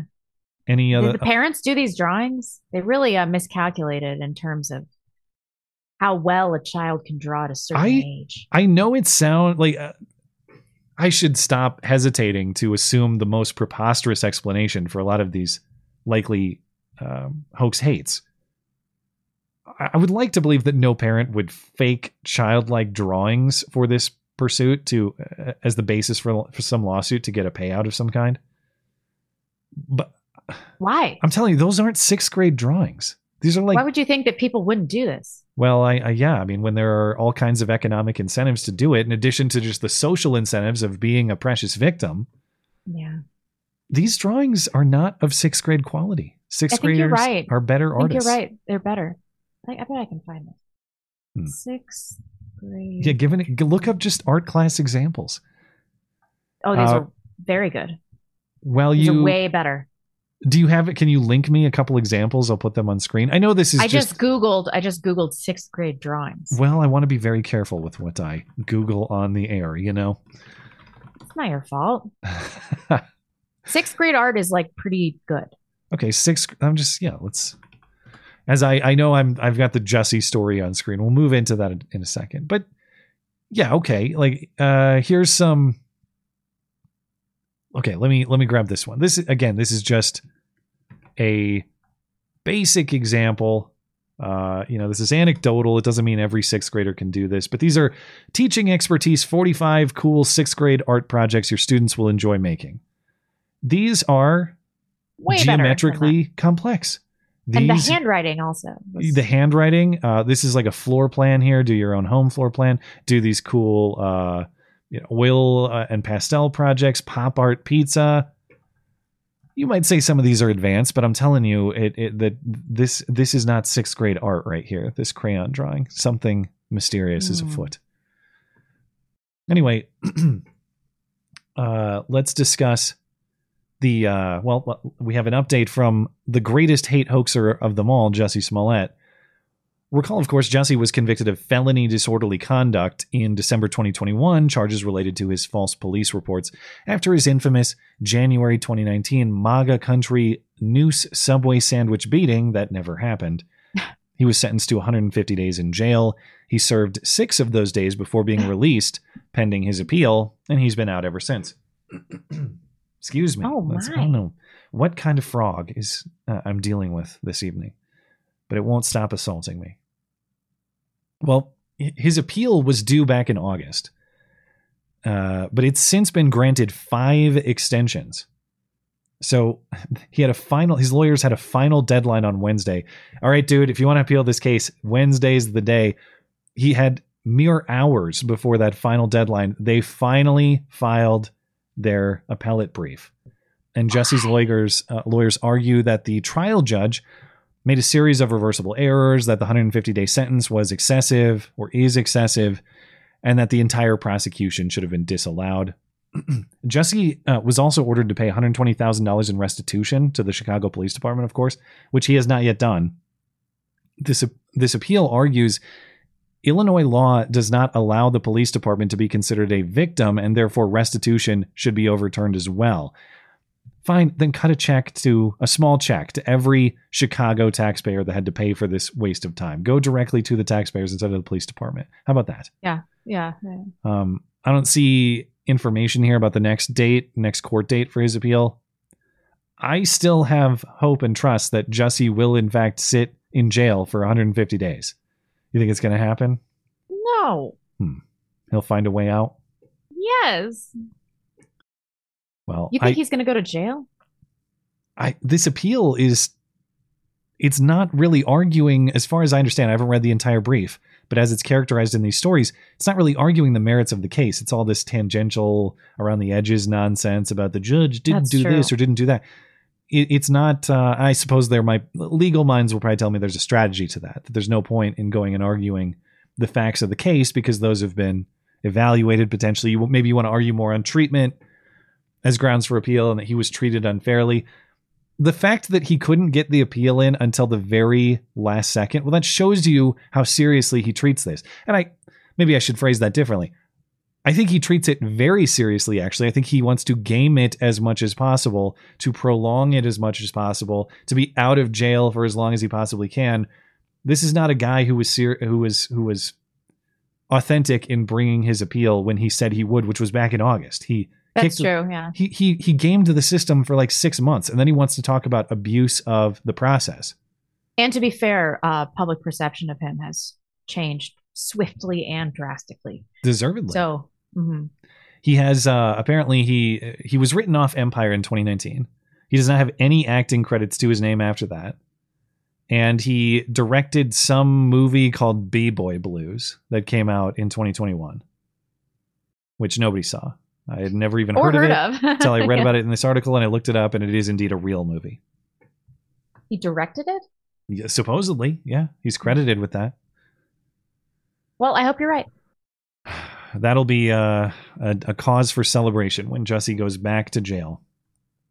And uh, I hope we get the the similar uh, the similar courthouse scene when that happened. When he actually was taken away for the first time, um, and he had the "I am not suicidal" moment. This one, Yes. I am not suicidal! what a satisfying day that was. I want to see round two. Okay, uh, are you ready to talk about the movie? I am. All right, I look forward to it. In a world of movie references flying over his head, one man will finally watch them. This is the Matt and Blonde Show movie review. This week's movie is the 1974 Mel Brooks comedy Blazing Saddles, in which uh, quicksand reroutes uh, reroutes railroad construction, and the territorial government schemes to cause chaos and conflict in a small frontier town, only to be duped and defeated with treachery themselves. From movie picker Jacob, this is legitimately the funniest movie I think I've ever seen. It's so refreshing to watch a movie from the 1970s at the height of anti PC culture. Society was the closest when we could all laugh at ourselves and each other. As always, your review and your rating. All right, you're gonna be. All of you are gonna be so disappointed. I can't. I know. I know. Okay, so I'm I'm I'm gonna start. I, I'm gonna give it a four. I'm gonna let you finish, but Blazing Saddles was one of the greatest movies of all time. I'm All gonna right. give it a four, and I like Mel Brooks. Young Frankenstein, one of my favorite movies. Love You it. You grade Young Frankenstein higher than Blazing Saddles? Yes. Oh, okay. All right. Okay. I'm shutting up. I'm giving it a four just for going there. Um, 70s humor, it's not quite the same. It doesn't always translate, but it was refreshing to see some race relation jokes that weren't timid. I liked that. Um, I will say it fell apart in the end. I had no idea what was going on. no idea what was going on. Um, it isn't the classic that Young Frankenstein is, but I enjoyed it. Perhaps it is me seeing this through the eyes of myself in 2023. But I was thinking, all of these white people are retards, but all of these black people are well smoke, well spoken and smart and interesting characters. It's not against the law, ho. Fuck you. And I was like, is this propaganda? Just kept thinking that. Like, Is this Wow, that's deep. Is is Blazing Saddles uh pro, so is Blazing Saddle is Blazing Saddles pro black propaganda? That's I don't know. I I don't know. Oh, I will say though, Mel Brooks appears a number of times in the film, and I was looking at. I didn't know he was the Indian chief, yeah. and so I got all mad. I'm like, this guy like is clearly Jewish, and my husband was like, that's Mel Brooks. And he was he it was like a Yiddish bit. Yeah. yeah, You're so stupid. They were speaking Yiddish. What are they trying to pull on me? I know. And so that made me realize that perhaps I'm projecting my own search for wokeness in film uh, in 2023 to something that was genuinely funny. So I think, you know, I, I may have, I may be wrong about this. Well, there may I think I think there are themes of that. Obviously, it is a story of a a black man winning over a white population against their prejudices. Um, I would say that the methods he through which he does that, which is doing his job as he's supposed to, being respectful, even being funny, like that's even if that is if, if there's like a, a message that's trying to be pushed there, that's kind of a good message. Even if people are mean to you, do your job, be polite, uh, it'll work out in the end. And in this case, it did. But I I recognize perhaps correctly that there were strong anti-white themes in this film. It's kind of anti everybody. I mean, it opens with dock that chink's dock that chink a day's pay for sleeping on the job. Yeah. right away. Uh, Yeah. I, this the C slur is is square, right, Neil? I can say that one. Yeah. Pretty much everybody was uh was savaged. I, I love the line too of um, what was it like? All right, we're gonna give the N words and the C words some land, but not not the Irish or none of the Irish. But we don't want any Yeah. Irish. yeah. yeah. Okay. Do, do you have additional thoughts? No, I mean, I, I wanted to hear what you have to say because the whole time I was like, has my um physiognomy detection tool become so honed in that I no longer can enjoy even old media? And I think that that may be a problem for me Ah. specifically. Well, as I've already indicated, I loved this movie. Ah, okay. and uh, I loved it for a number of different reasons. I, I, as we've mentioned, as movie picker Jacob mentioned, there is something to be said for just remembering a time where you could really say outrageous things, and that was acceptable. Truly outrageous. yeah. But there's it's it's deeper than that. It's not just shock. There's a lot of cleverness to it. The bit with the old woman, man, I could watch it 50 times and not just the part the delivery well good morning ma'am and isn't it a wonderful day up yours n word and just the slaps him. but yeah. it's the callback later. Oh, sorry, sheriff. I I came here to apologize about the up yours n word. Here's a pie.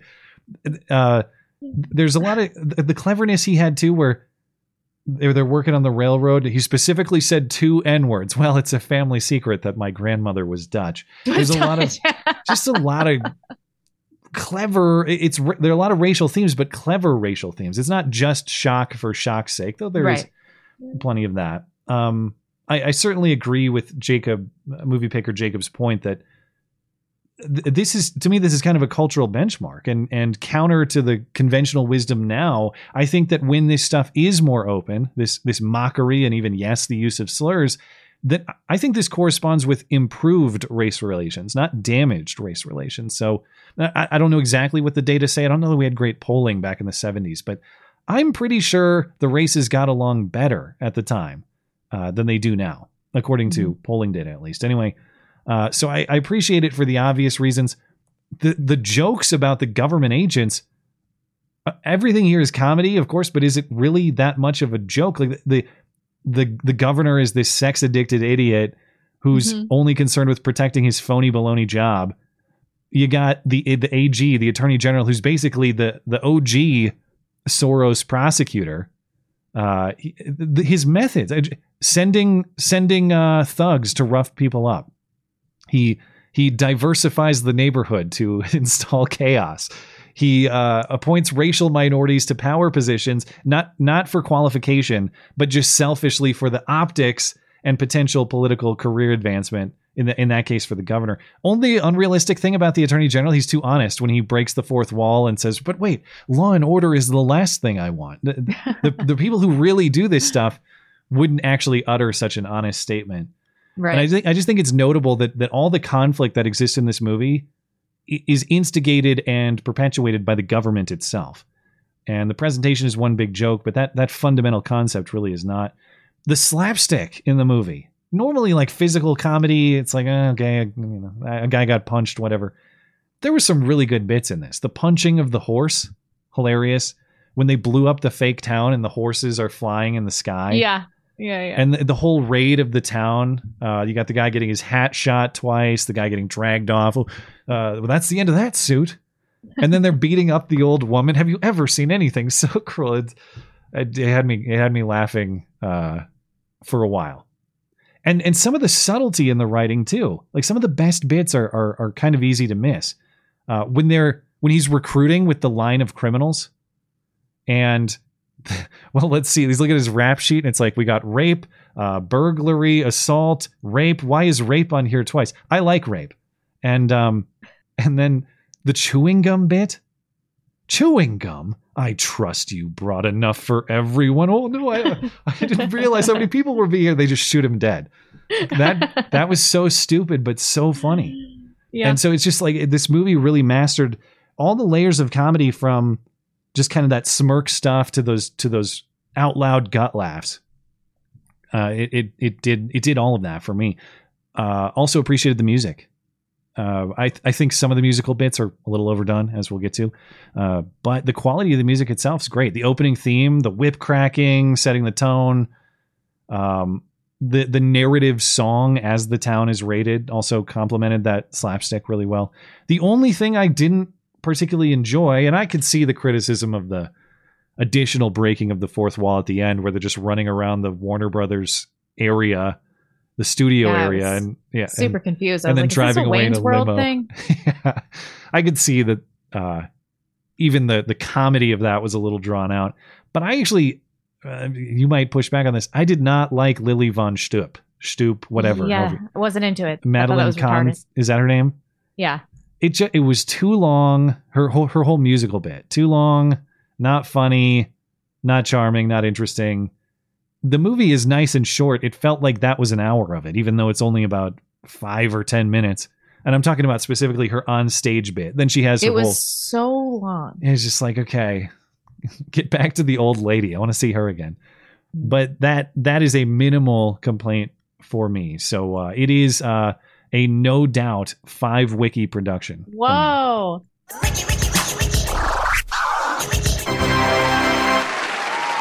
We love you. You're very special.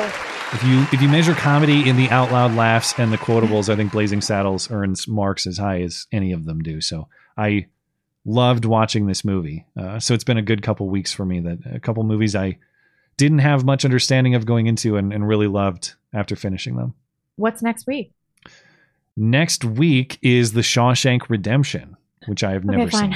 I know it's regarded as uh it's highly regarded uh, as a classic. Uh, everybody better love Blazing Saddles. Yeah, everyone's giving it a five. in the early vote, not only do we have significantly more participation than usual in the early vote, but two thirds majority giving it uh, five wiki, and and pretty much everybody else is giving it a four.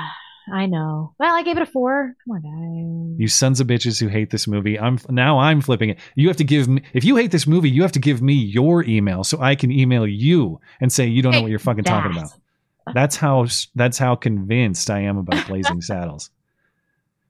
So we got the Shawshank Redemption coming up next week. Uh, after that, remaining nominees from listener Jacob for March: The Count of Monte Cristo, Ex Machina, Rush Hour, Memento, which I misspelled in a prior iteration of this poll with a, an O instead of an E. It's the Christopher Nolan 2000 movie, Memento. Is that a different movie? There's something called Momento. Uh, speaking of emails, somebody anonymously emailed me that that point, so I didn't misspell it again this week. So thank you for doing that because there is something else called Momento, which is some nonsense that it's some uh, documentary that clearly we're not talking about. Anyway, uh, Major Pain, The Majestic, or of course you can reject the list and vote for a randomly selected top-rated movie instead. And as a reminder, if you'd like to read my movie reviews, comment how wrong I am, submit your own rating, vote for the next movie, and sign up for the chance to be the movie nominator for the month, the one and only place to do that is in my weekly movie review column, linked in the description and on the homepage of the website. That is mattchristiansenmedia.com. Okay. Let's get back to our uh, chatters. Thanks for being patient as always, guys. Uh, All right. a couple more on Rumble real quick. Second Amendment or Die says Matt. Let's start with the let's start with the Monkey Kids facepalm. Also, did I say that? Let's start with the Monkey Kids. I don't remember in what context. Probably the story about the kids who were drawing monkeys. I would imagine. also, the news clip said uh, given by a fellow black student. Isn't it from another person? Or is it from another person of ethnic minority status? Did they say that in the news clip? I did. I missed that. If they said that from another black, from a fellow black student. They didn't say that. Uh, let me when you start reading here, I'll I'll check in the story and see if it's in the text of the story to make sure. Uh, thank you for that, uh, for that uh, detail if that's in there. Cribbles says. Uh, the Pacific Railroad, chartered in 1849 out of St. Louis, had a head start on Union Pacific to San Francisco by over a decade. Uh, a cholera epidemic, Colorado Rockies, and Civil War got in the way. Is this the history, the historical context for Blazing Saddles. Perhaps. I guess I should have I should have applied the same scrutiny I did to uh to uh what's the what's the Tom Cruise samurai the last samurai. Right. There's Right. no this this historical timeline doesn't line up. What the hell are they talking about? All right, let's uh catch up with our other chatters. And I'll I'll look at and see if I can find if there was in fact a black student who did this. Did we read beyond Long Don John? I don't think so. Um, No. I bought PN. Thank you so much. We really appreciate it. Thank you, iBot. Um, sophisticated Sonic. Thank you very much. M Over a billion, two hundred, a trillion, two hundred billion dollars. M Dub. Russell Brand busting that dude from MSNBC's balls on Bill Maher was amazingly epic. I didn't see this. He was so uncomfortable getting called out. The monologue and new rules segment were pretty good as well. Cheers. I, Um, I did see the you Russell this? Brand segment because it was it was circulating on Twitter. Who was I used to talking I used to be a big Bill Maher listener until he flogged himself for using the N word and allowed Ice T or Ice Cube. Which guy was it? Which rapper took over It his show? Ice T. Okay, yeah, that's when I quit watching. Uh, but I did watch this because it was circulating, and yeah, it, it's Russell Brand going after some MSNBC host guy who's trying to blame Fox News as the propagandist responsible for all the problems of this country. And Russell Brand starts countering with, "If you think Fox News is a problem, look in the mirror. MSNBC is every bit the propagandist. It's your mirror images of each other." Was Russell Brand's point? The guy challenges with, "Whoa, whoa, whoa! Give me one example of." MSNBC hosts saying things they know to be false because they're supposed to. Because I think there was a story that came out this week or some reporting that said Fox hosts were saying things they personally did not believe, something like that. And Russell Brand responded, "Well, uh, look at the ivermectin stuff. You guys all went after Yeah. Joe Rogan, calling him you know, a crazy guy who was putting people in danger when in fact he was talking about a perfectly valid medicine. You called it horse paste, and it wasn't. And it went back and forth. Russell Brand, um, yeah, I mean, he seemed really on point in this exchange. I know that he's got all of his um, video content that he's doing. He's promoting a stand up tour right now. I don't know much about his perspective because I don't listen to him talk about politics all that much. But in this exchange, He's he's questioning. It's uh, yeah, it makes me very hopeful, and he's also wickedly smart. I don't know that, that they really knew what they were going to be up against. he handled Right? this one pretty well. Yeah. Yeah. He's really good on his feet. Um, thank you for that, M Dub. Daniel Kunkel. Lately, a couple of government entities have alluded to the Wu flu coming from a lab leak. Instead of indication, I find myself asking, why now? Or are they just jangling keys to distract us from something else? I know, why now? We already knew this. There's no outrage anymore. It's a classified report, so presumably they have new classified intelligence. Mm-hmm. Injured Guardian, I just finished this week's grocery shopping. Therefore, I would like to reaffirm that I am a loud and proud member of the LGBFJB community. Uh, it's yeah, That's a big game, man. it's let's go Brandon fuck Joe Biden community. That's that's what that is. Okay, I never mind. I didn't. That's not what I thought. Let's go, Brandon. I agree. Robin D. Banks. Matt and I once made love. There was this glowy dropping a mint in the super chat, spreading CIA talking points about Ukraine. Seriously, glow too bright can see can be seen from the surface of the moon. I saw that last week. We had a Fed super chatter. There was somebody somebody to remain unnamed sending many messages about why it helps our bolster our position um, to support the Ukrainian. war. But it, oh, they were regular chats or super chats. They were super chats. Uh, oh, we read those. Yeah, I I, I remember that. Well, It we've had um, no, is, wasn't this the guy who is actually in the federal who who chats sometimes and has kind of uh.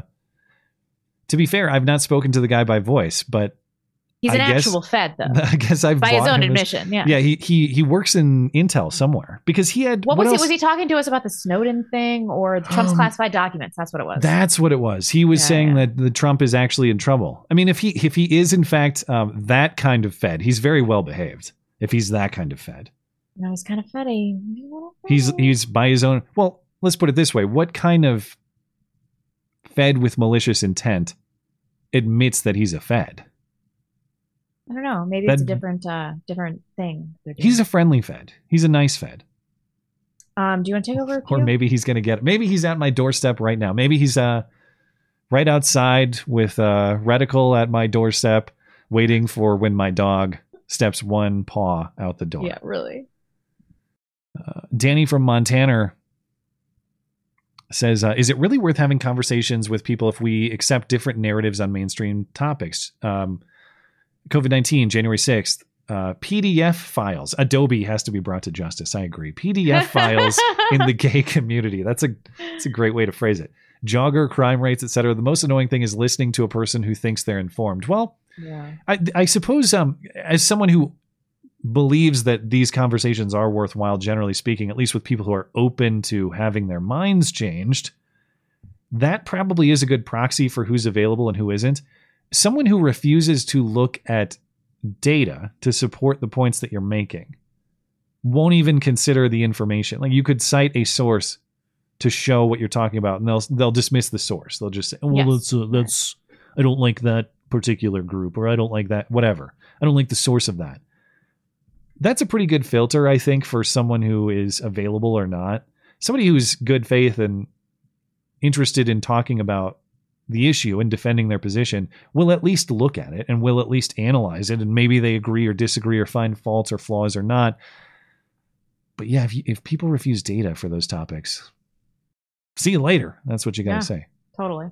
uh, Robin D. Banks, thanks, Danny. Nina uh, says, I wasn't going to ban or censor. Also, Nina, I'm going to sue Fox now. Pick one lady.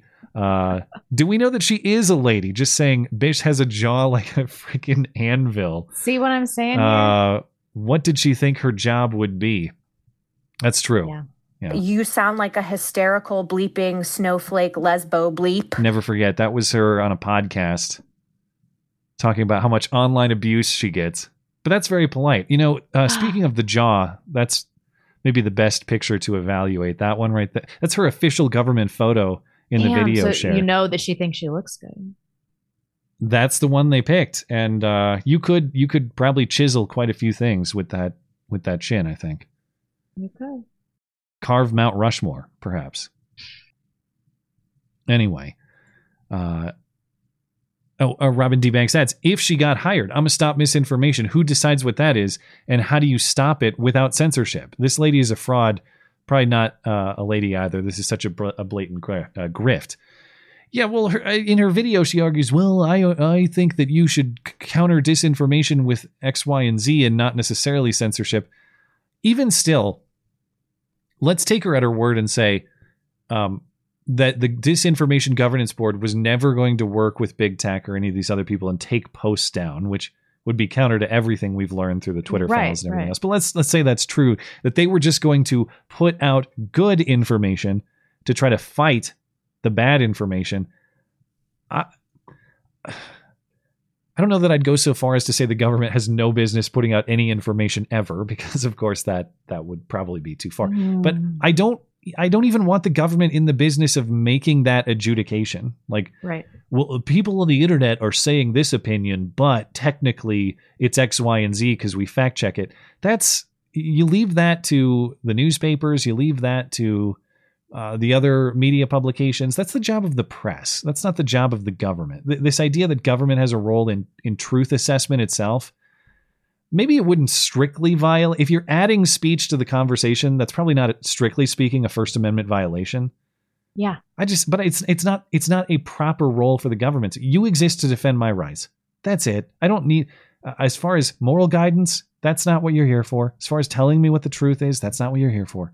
None of that. So just do your do your only jobs and do them well. Which is nothing, basically. You know, it's, it's, it's definitely not this.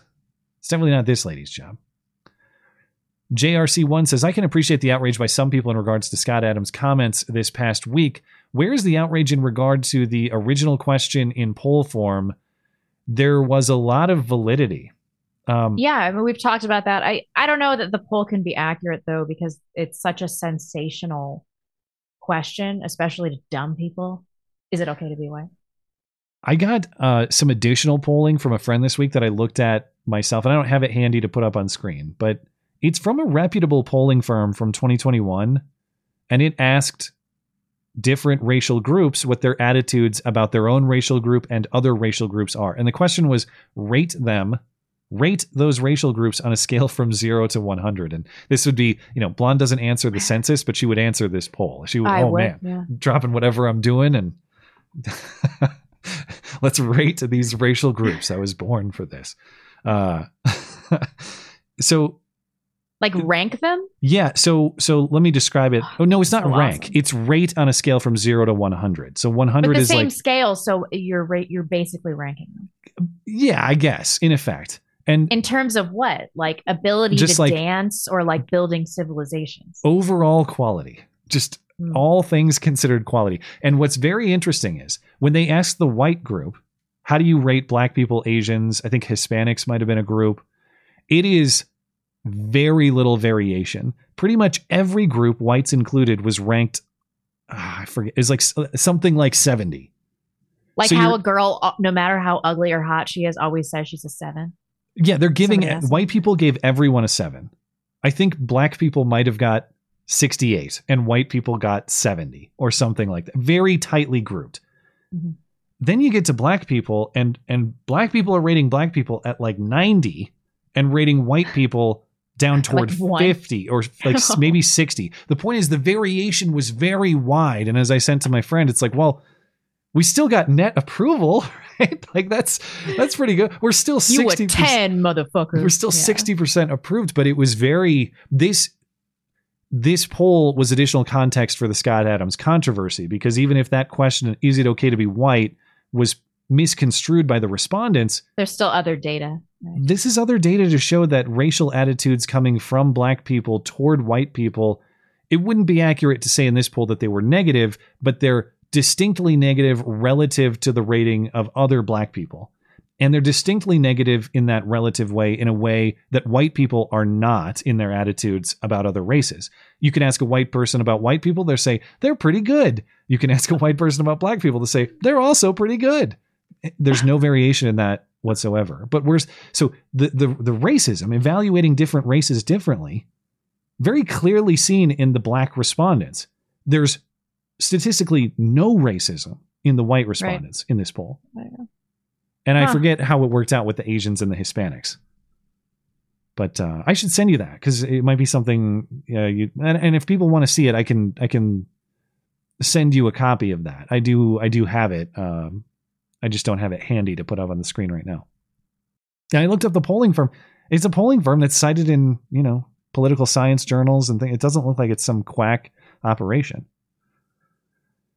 Anyway, Nicholas H says we are approaching uh, the one year sentencing of Mr. Bond. He will be in jail for the next nine years for nothing more than rapping lyrics to offend a certain group of people. Free Mr. Bond. Oh, I have some friends that love Mr. Bond. That Wait, sucks. what? He's in jail for nine years. What am I missing? Why? Why is this not? Is why he, do I- is he live in Germany or something?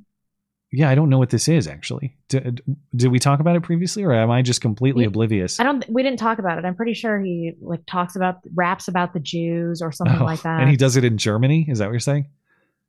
Austria. Am I Ah. wrong about this? Let me know. I Hope he's not in this country. That's a dangerous game.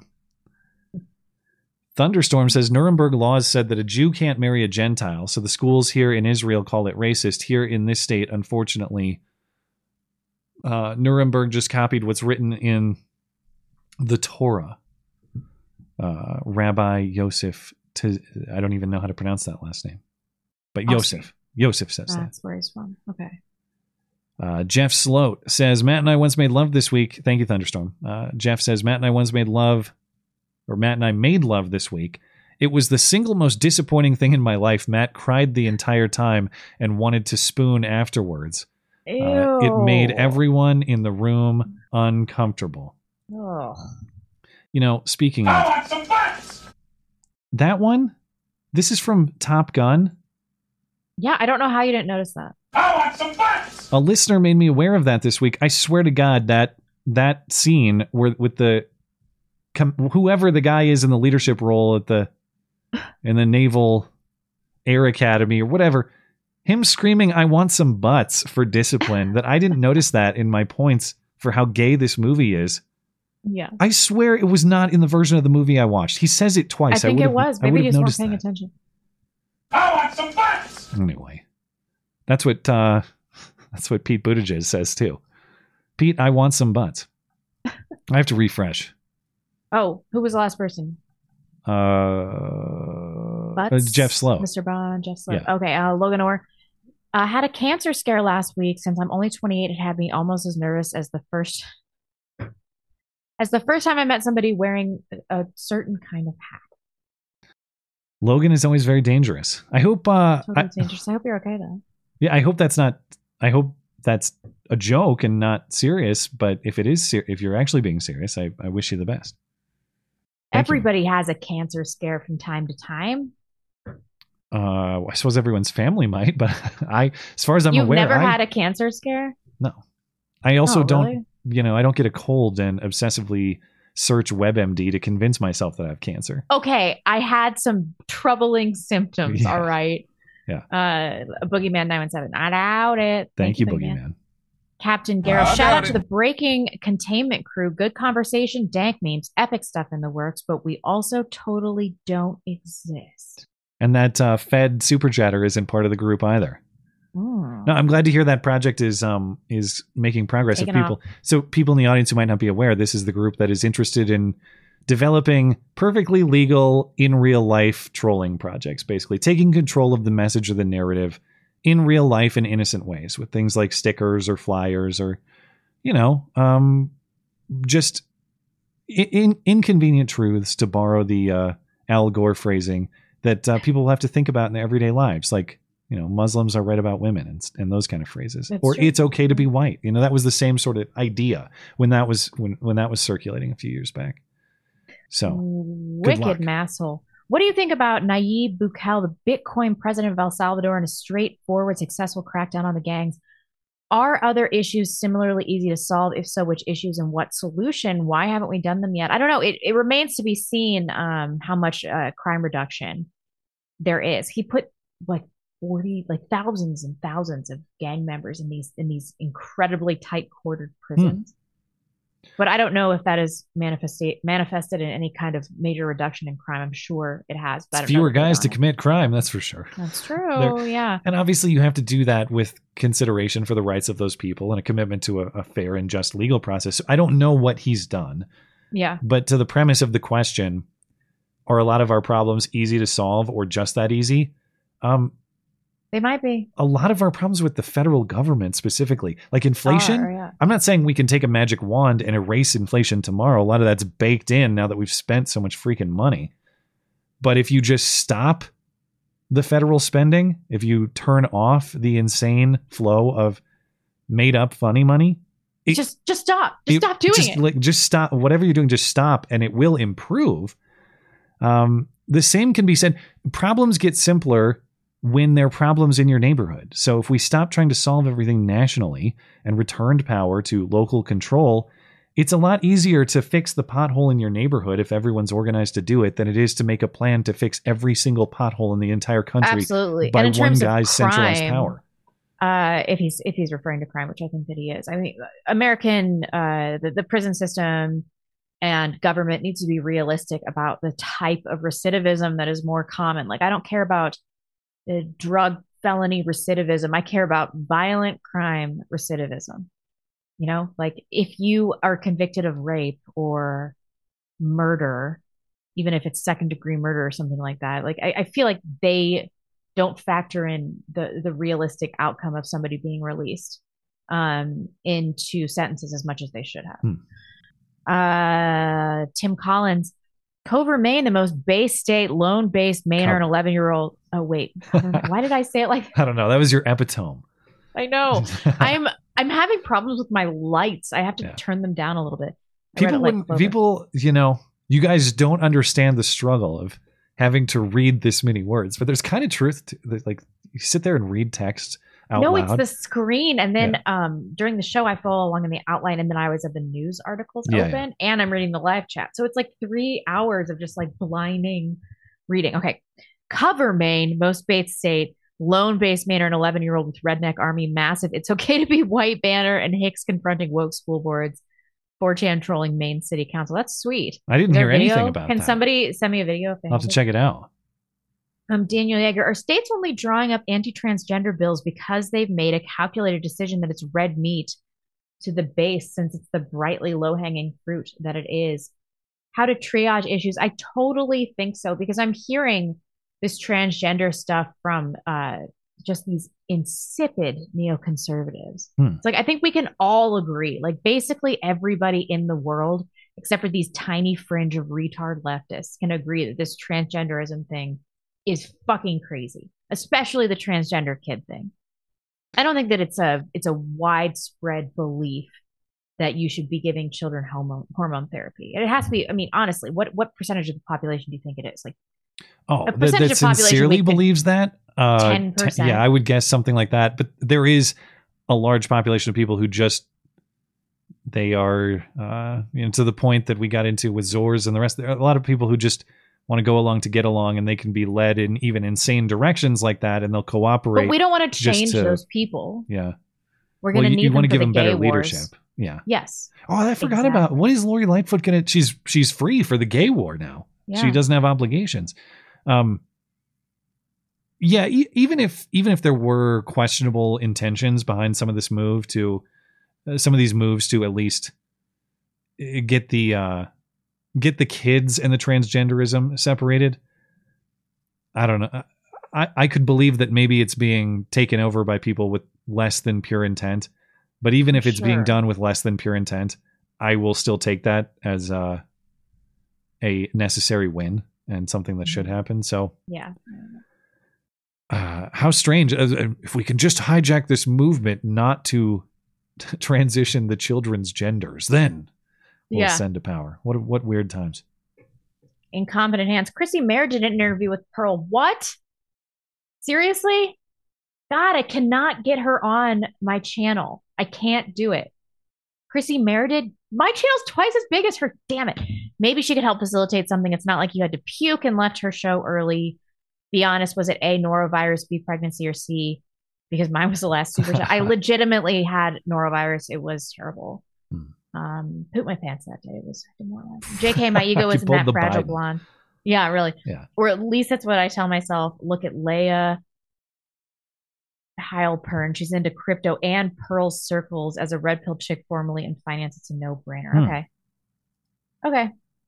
You can read some of these. I'm so blind. Wicked Masshole says, What do you think about Donnie's new proposal for Freedom Cities and new investment in research and development?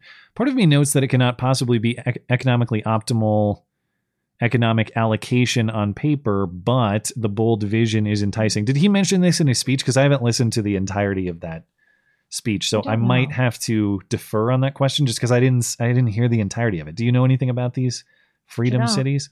I'll have to look into it. Um, it- new investments in research and development.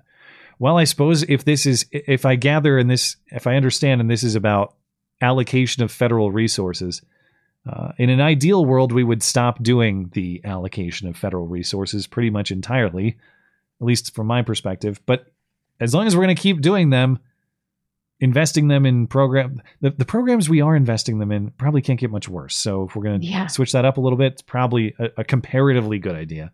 Yep. I'll, I'll take a look at it. Daniel Yeager says, Hey, Nina, just go ask Paul Ryan. Uh, I'm sure with his $300,000 a month salary, he could throw a couple dollars your way.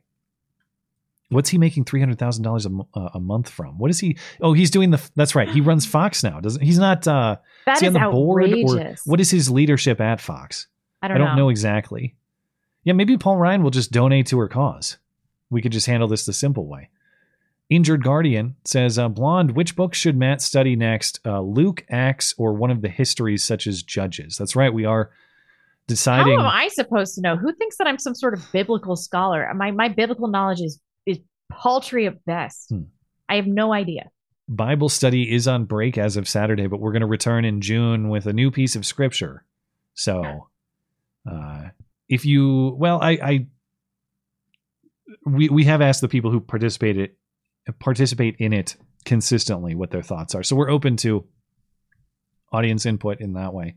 Uh, not that newcomers are not welcome to make suggestions or requests as well. Um, I just want to know that if we make the decision to take on a certain piece of text, that it's because there will be participation and not necessarily just because it's what you want me to read or something. Even though I guess that's a that's a valid reason too. I mean, you can think this particular piece of the scripture is particularly worthy of attention, but my point is we have a small group of participation, and I want it to be consistent with their wants. Um, and so you're also invited to participate. Uh, if you're interested in the future of Bible study, I have an email notification sign up on the Bible study page of my website. Those people will receive an email with, in about June. I think we're going to restart uh, about when it will come back and what the topic will be. So if that interests you, that's the way to get that information. Thank you, Injured Guardian. Says Meg, Meg uh, Gay. Spelled very creatively. Matt and I once made love. He wore giant knockers and I had an elderly goldfish costume. It didn't go well. He got fired, and I came third. Uh, second place went to Our Lady of Disinformation, she who determines the truth of all things. Well, thank you. Uh, Do you have a penis? I'm a psychopath. Plot twist Nina Janko Bits. Uh, Jenk Uger? Janko Bits? And okay, so these Nina Janko bits and that tranny Dylan Mulvaney, Tran E Dylan Mulvaney, that's Susan or Neil code there, that they're one and the same person. When he visited Biden last year, the facial recognition software confirmed it. Strong jawline indeed. I guess maybe they do look sort of similar. Yeah. Okay, I can see it. I'll entertain it. Knuckle Hunky Buck. It's kind of telling and a bit scary that the left thinks that you can't eliminate an ideology without the killing without killing the people that hold it. That's an excellent way to phrase the idea that I was getting at too. Uh, that's a that's kind of the opposite angle that I was viewing it from.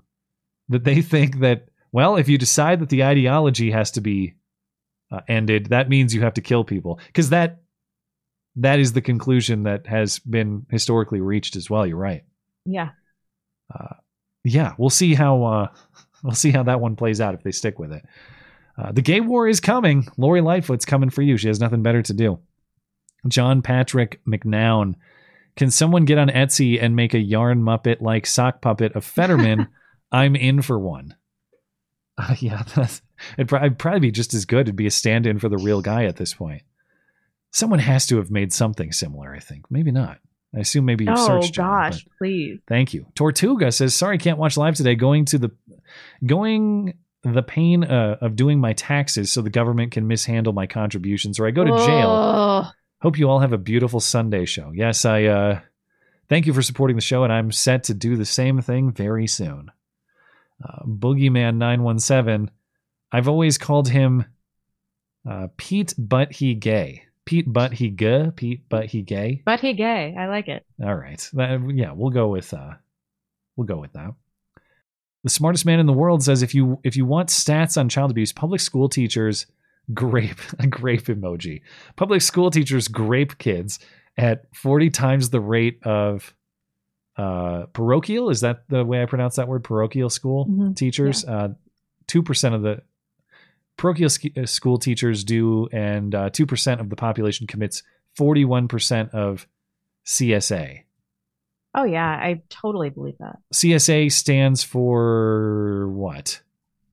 Um, Oh, community Child supported sexual abuse. Oh, I thought it was community supported agriculture. Child sexual abuse. Oh, shit.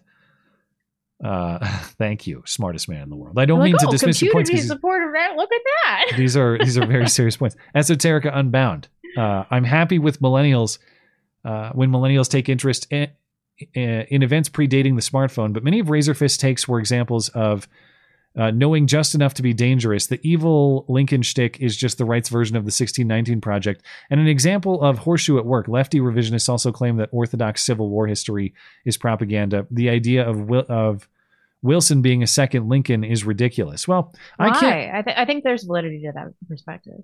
I can't claim to be, uh, you know, some expert Civil War historian. So, um, for me to tell you that you're wrong, that would not be based on some deep study that I've done. Uh, I would say th- the stuff that I find the most compelling about the case is just the way that power was centralized in the federal government and the way that I think some perceptions were inverted a little bit that that power now flows downward from the federal government instead of upward from the states to the federal government. Is that all Lincoln's fault or was Lincoln like the first guy whoever thought of such a thing. Well, I mean, even Razörfist himself would say no, this is this is something that originated with Hamiltonian thought, and there was debate about these topics at the founding. So even even Razörfist, I don't think would say like it's, it's all Lincoln who did this. I just think that uh, I think there's a pretty compelling case that Lincoln was a meaningful figure in that um, transition, the way that that we conceptualize the relationship of power between the federal government and the states, Yeah. and I think that in many ways it, it damaged that relationship for the worst um, or for the worse. Uh, and and I didn't really learn about any of that counter case.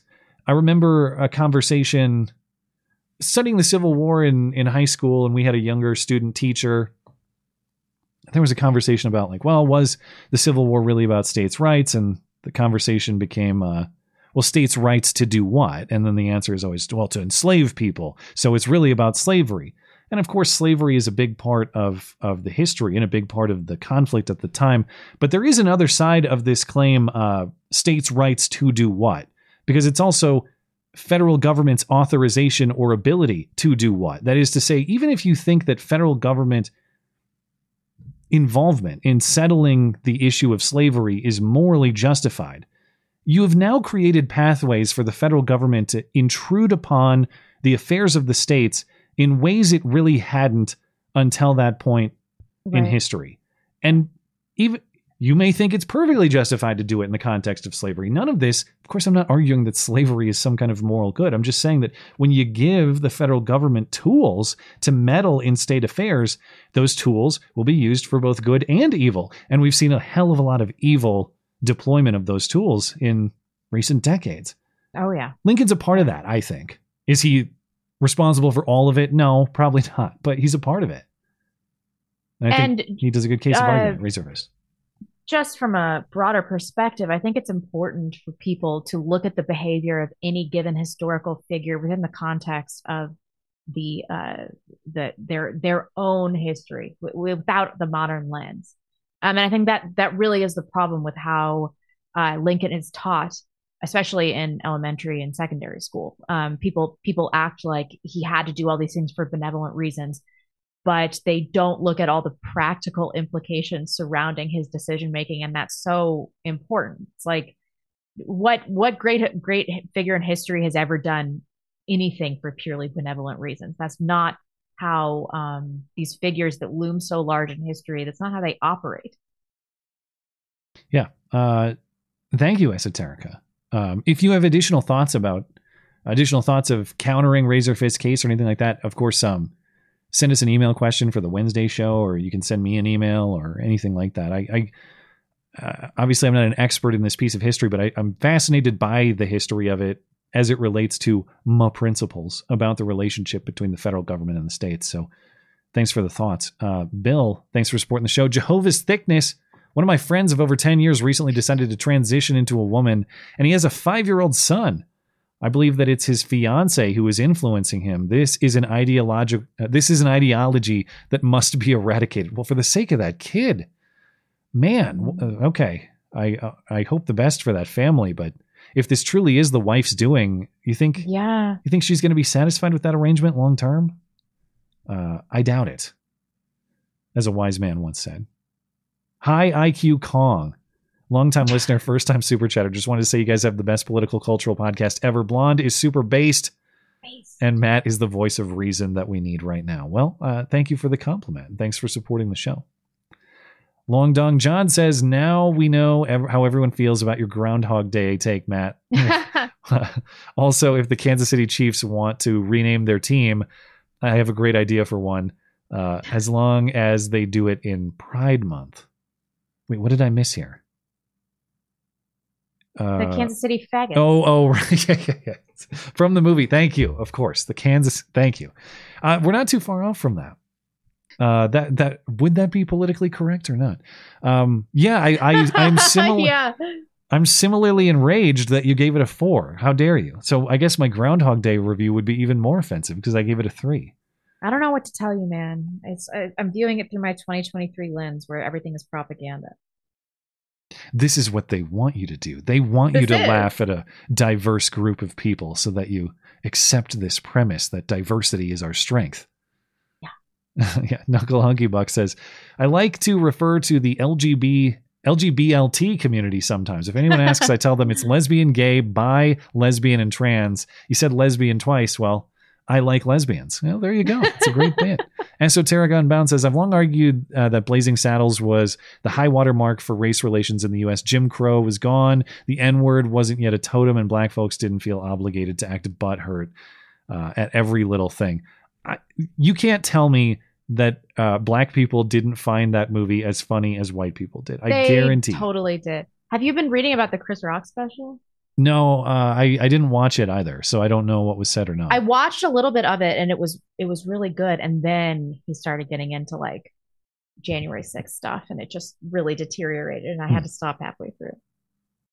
well, I guess I mean anything can be made fun of. I I'm not so protectionist about it, but of course, if you're not operating on true highly- premises, yeah. yeah. He was talking about how like white people were trying to overthrow their own government and stuff. It was really bad. Well, maybe a few of them thought that, and maybe a few of them were white, but uh, I don't think it was. I don't think it was clearly that organized or competent of an effort. No, indeed. Yeah. Some rando says Blazing Saddles is the kind of culture changing propaganda our modern insanity has devolved from. When was the last time Hollywood produced something actually pro American that doesn't uh, disparage its founding ethnicities? Well, I, I, as we mentioned, was there uh, white disparagement in the movie? Yeah, I suppose there was some, but I, I don't know. Maybe I've been successfully propagandized. I viewed it as really just mocking everybody. I didn't think there was really anybody who was treated safely or not. So I, I appreciated it for that reason. Um, thank you, Mr. Rando. Oleski Druzhkov. Matt, I wanted to let you know that your videos are great and it shows how much planning, organization, structure you put into each one of your videos. Your ideas smoothly flow and are a great listen. Well, thank you uh, very much. I appreciate that. And um, you're right that I, I do take the time to try to make them a logical flow of ideas and not wasting time by repeating the same points or anything like that. And that's, as I mentioned before, that's one of the reasons i w- I'm so impressed with Razörfist's uh, presentation. Now, How does he do it? whether you like his argument or not, um, it- it- I- there's as someone who tries to deliver specific information in a consumable way, I can't do it on the level that he can. That's why I was interested in how he how he makes the videos. Because he's got this like intellectual manic energy, the Yeah. same kind of energy that Russell Brand has. Yeah. So it, it takes a lot of uh it, it does take a lot of mental capacity to do it the way that he does, and I, I Yeah, but don't knock your process. You found something that is you. We want to be precise. Uh, yeah, it's just he's able to have precision without. Uh, he's able to be like f- free speaking and precise, which is not something that I Yeah. have. I- I don't think I'll ever master. There's certain traits do like a bunch of interviews. I That's how like you do doing this show because it's more free speaking. Yeah. I like doing that format because it's more precise. But to nail them both together, very tough. I, it's it's truly impressive. Yeah. Max says, I think my super chats are getting refunded for some reason. Well, um, if I'm seeing them, they're not getting refunded because YouTube doesn't do super chat refunds at all. I I know because I would like the ability to refund people on their request if they accidentally send multiple ones or they made a mistake. I would like the ability to do that. Excuse me for them. Can't do it. So if, if we're seeing them, the transaction is being processed. Um, if YouTube is not processing those transactions correctly, unfortunately, there's nothing I can do. You have to talk to Neil and company. One of the annoying things, I'd like to help out as much as I can, but they hang on to. We don't even remember they take a huge cut, and then we don't even see that money for six weeks or like two Yeah. months. They hang on to it for a long time to do God knows what with it. yeah. And then, it, and like as I mentioned with our friend Neo Unrealist, if they decide they want to ban your channel, let's say that we got banned today, the super chat money from like January that they're still They, hanging they on could to, hold on to it. they would just say, "No, we're not. We're not going to," because because you said a bad word in March. You said chink in March. Uh, you, we don't give you your money from You're January. really warming up on these racial slurs.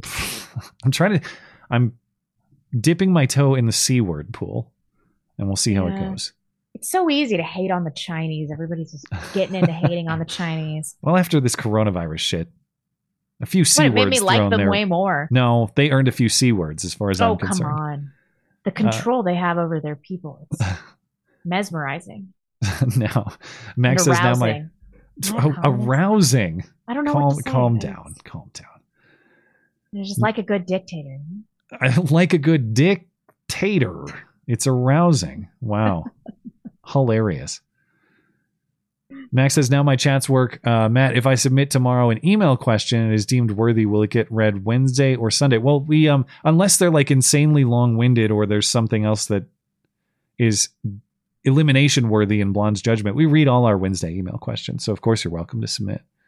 Uh, so, yeah. oh, do we it- missed Long Don John's third question. oh, did we? Um, Did either of you watch the original Get Smart TV series? Did you read that? no, I must have missed that one. And no, I did not. Absolute Gold, also created by Mel Brooks. I did not. Hmm. Uh, Max, uh, use the call in show question form on the contact page of the website. That's how we collect those Wednesday questions. Thank you, Long Don John. Sorry about uh, missing your chat there. And just a couple more, and we'll call it a night. Jason Takes says, Start my first six figure job tomorrow. Hopefully, all goes well and I can afford another night with Matt. Well, uh, congratulations uh, on your new Over a earnings. billion, two hundred, a trillion, two hundred billion dollars. and thank you for supporting the show. And uh, we'll see. Maybe my prices will go up uh, now that you're making so much more money. Congratulations. I think we're all set on YouTube and Tippy Stream. And uh, we do have just one more over on Rumble. Oh, uh, Cribbles says, oh, you know, he was talking about the actual context of Lincoln, not the context of Blazing Saddles. I was just thinking Blazing Saddles because we had reviewed it. it. says more context of Lincoln. Honest railway lawyer. The Union Pacific ultimately bought the competition and mothballed the Tennessee Pass part of the line. So he's he's defending uh, Lincoln's railroad honesty, is what he's saying. If I'm understanding him gotcha. correctly. Uh, Amazing Llama says, judging by Putin's and Kim Jong Un's press, I am intrigued that they uh, might be the good guys. Team Putin. What's your Kim Jong Un opinion? Yeah, I'm listening. No, I'm asking you because you're a big Xi fan. What about Kim? Oh, I don't know. I, at this point, I'm open to. uh I'll, I'll hear it from any dictator. All right. What- what do you got, Kim? Maybe North Korea isn't as bad as it's been made out to be.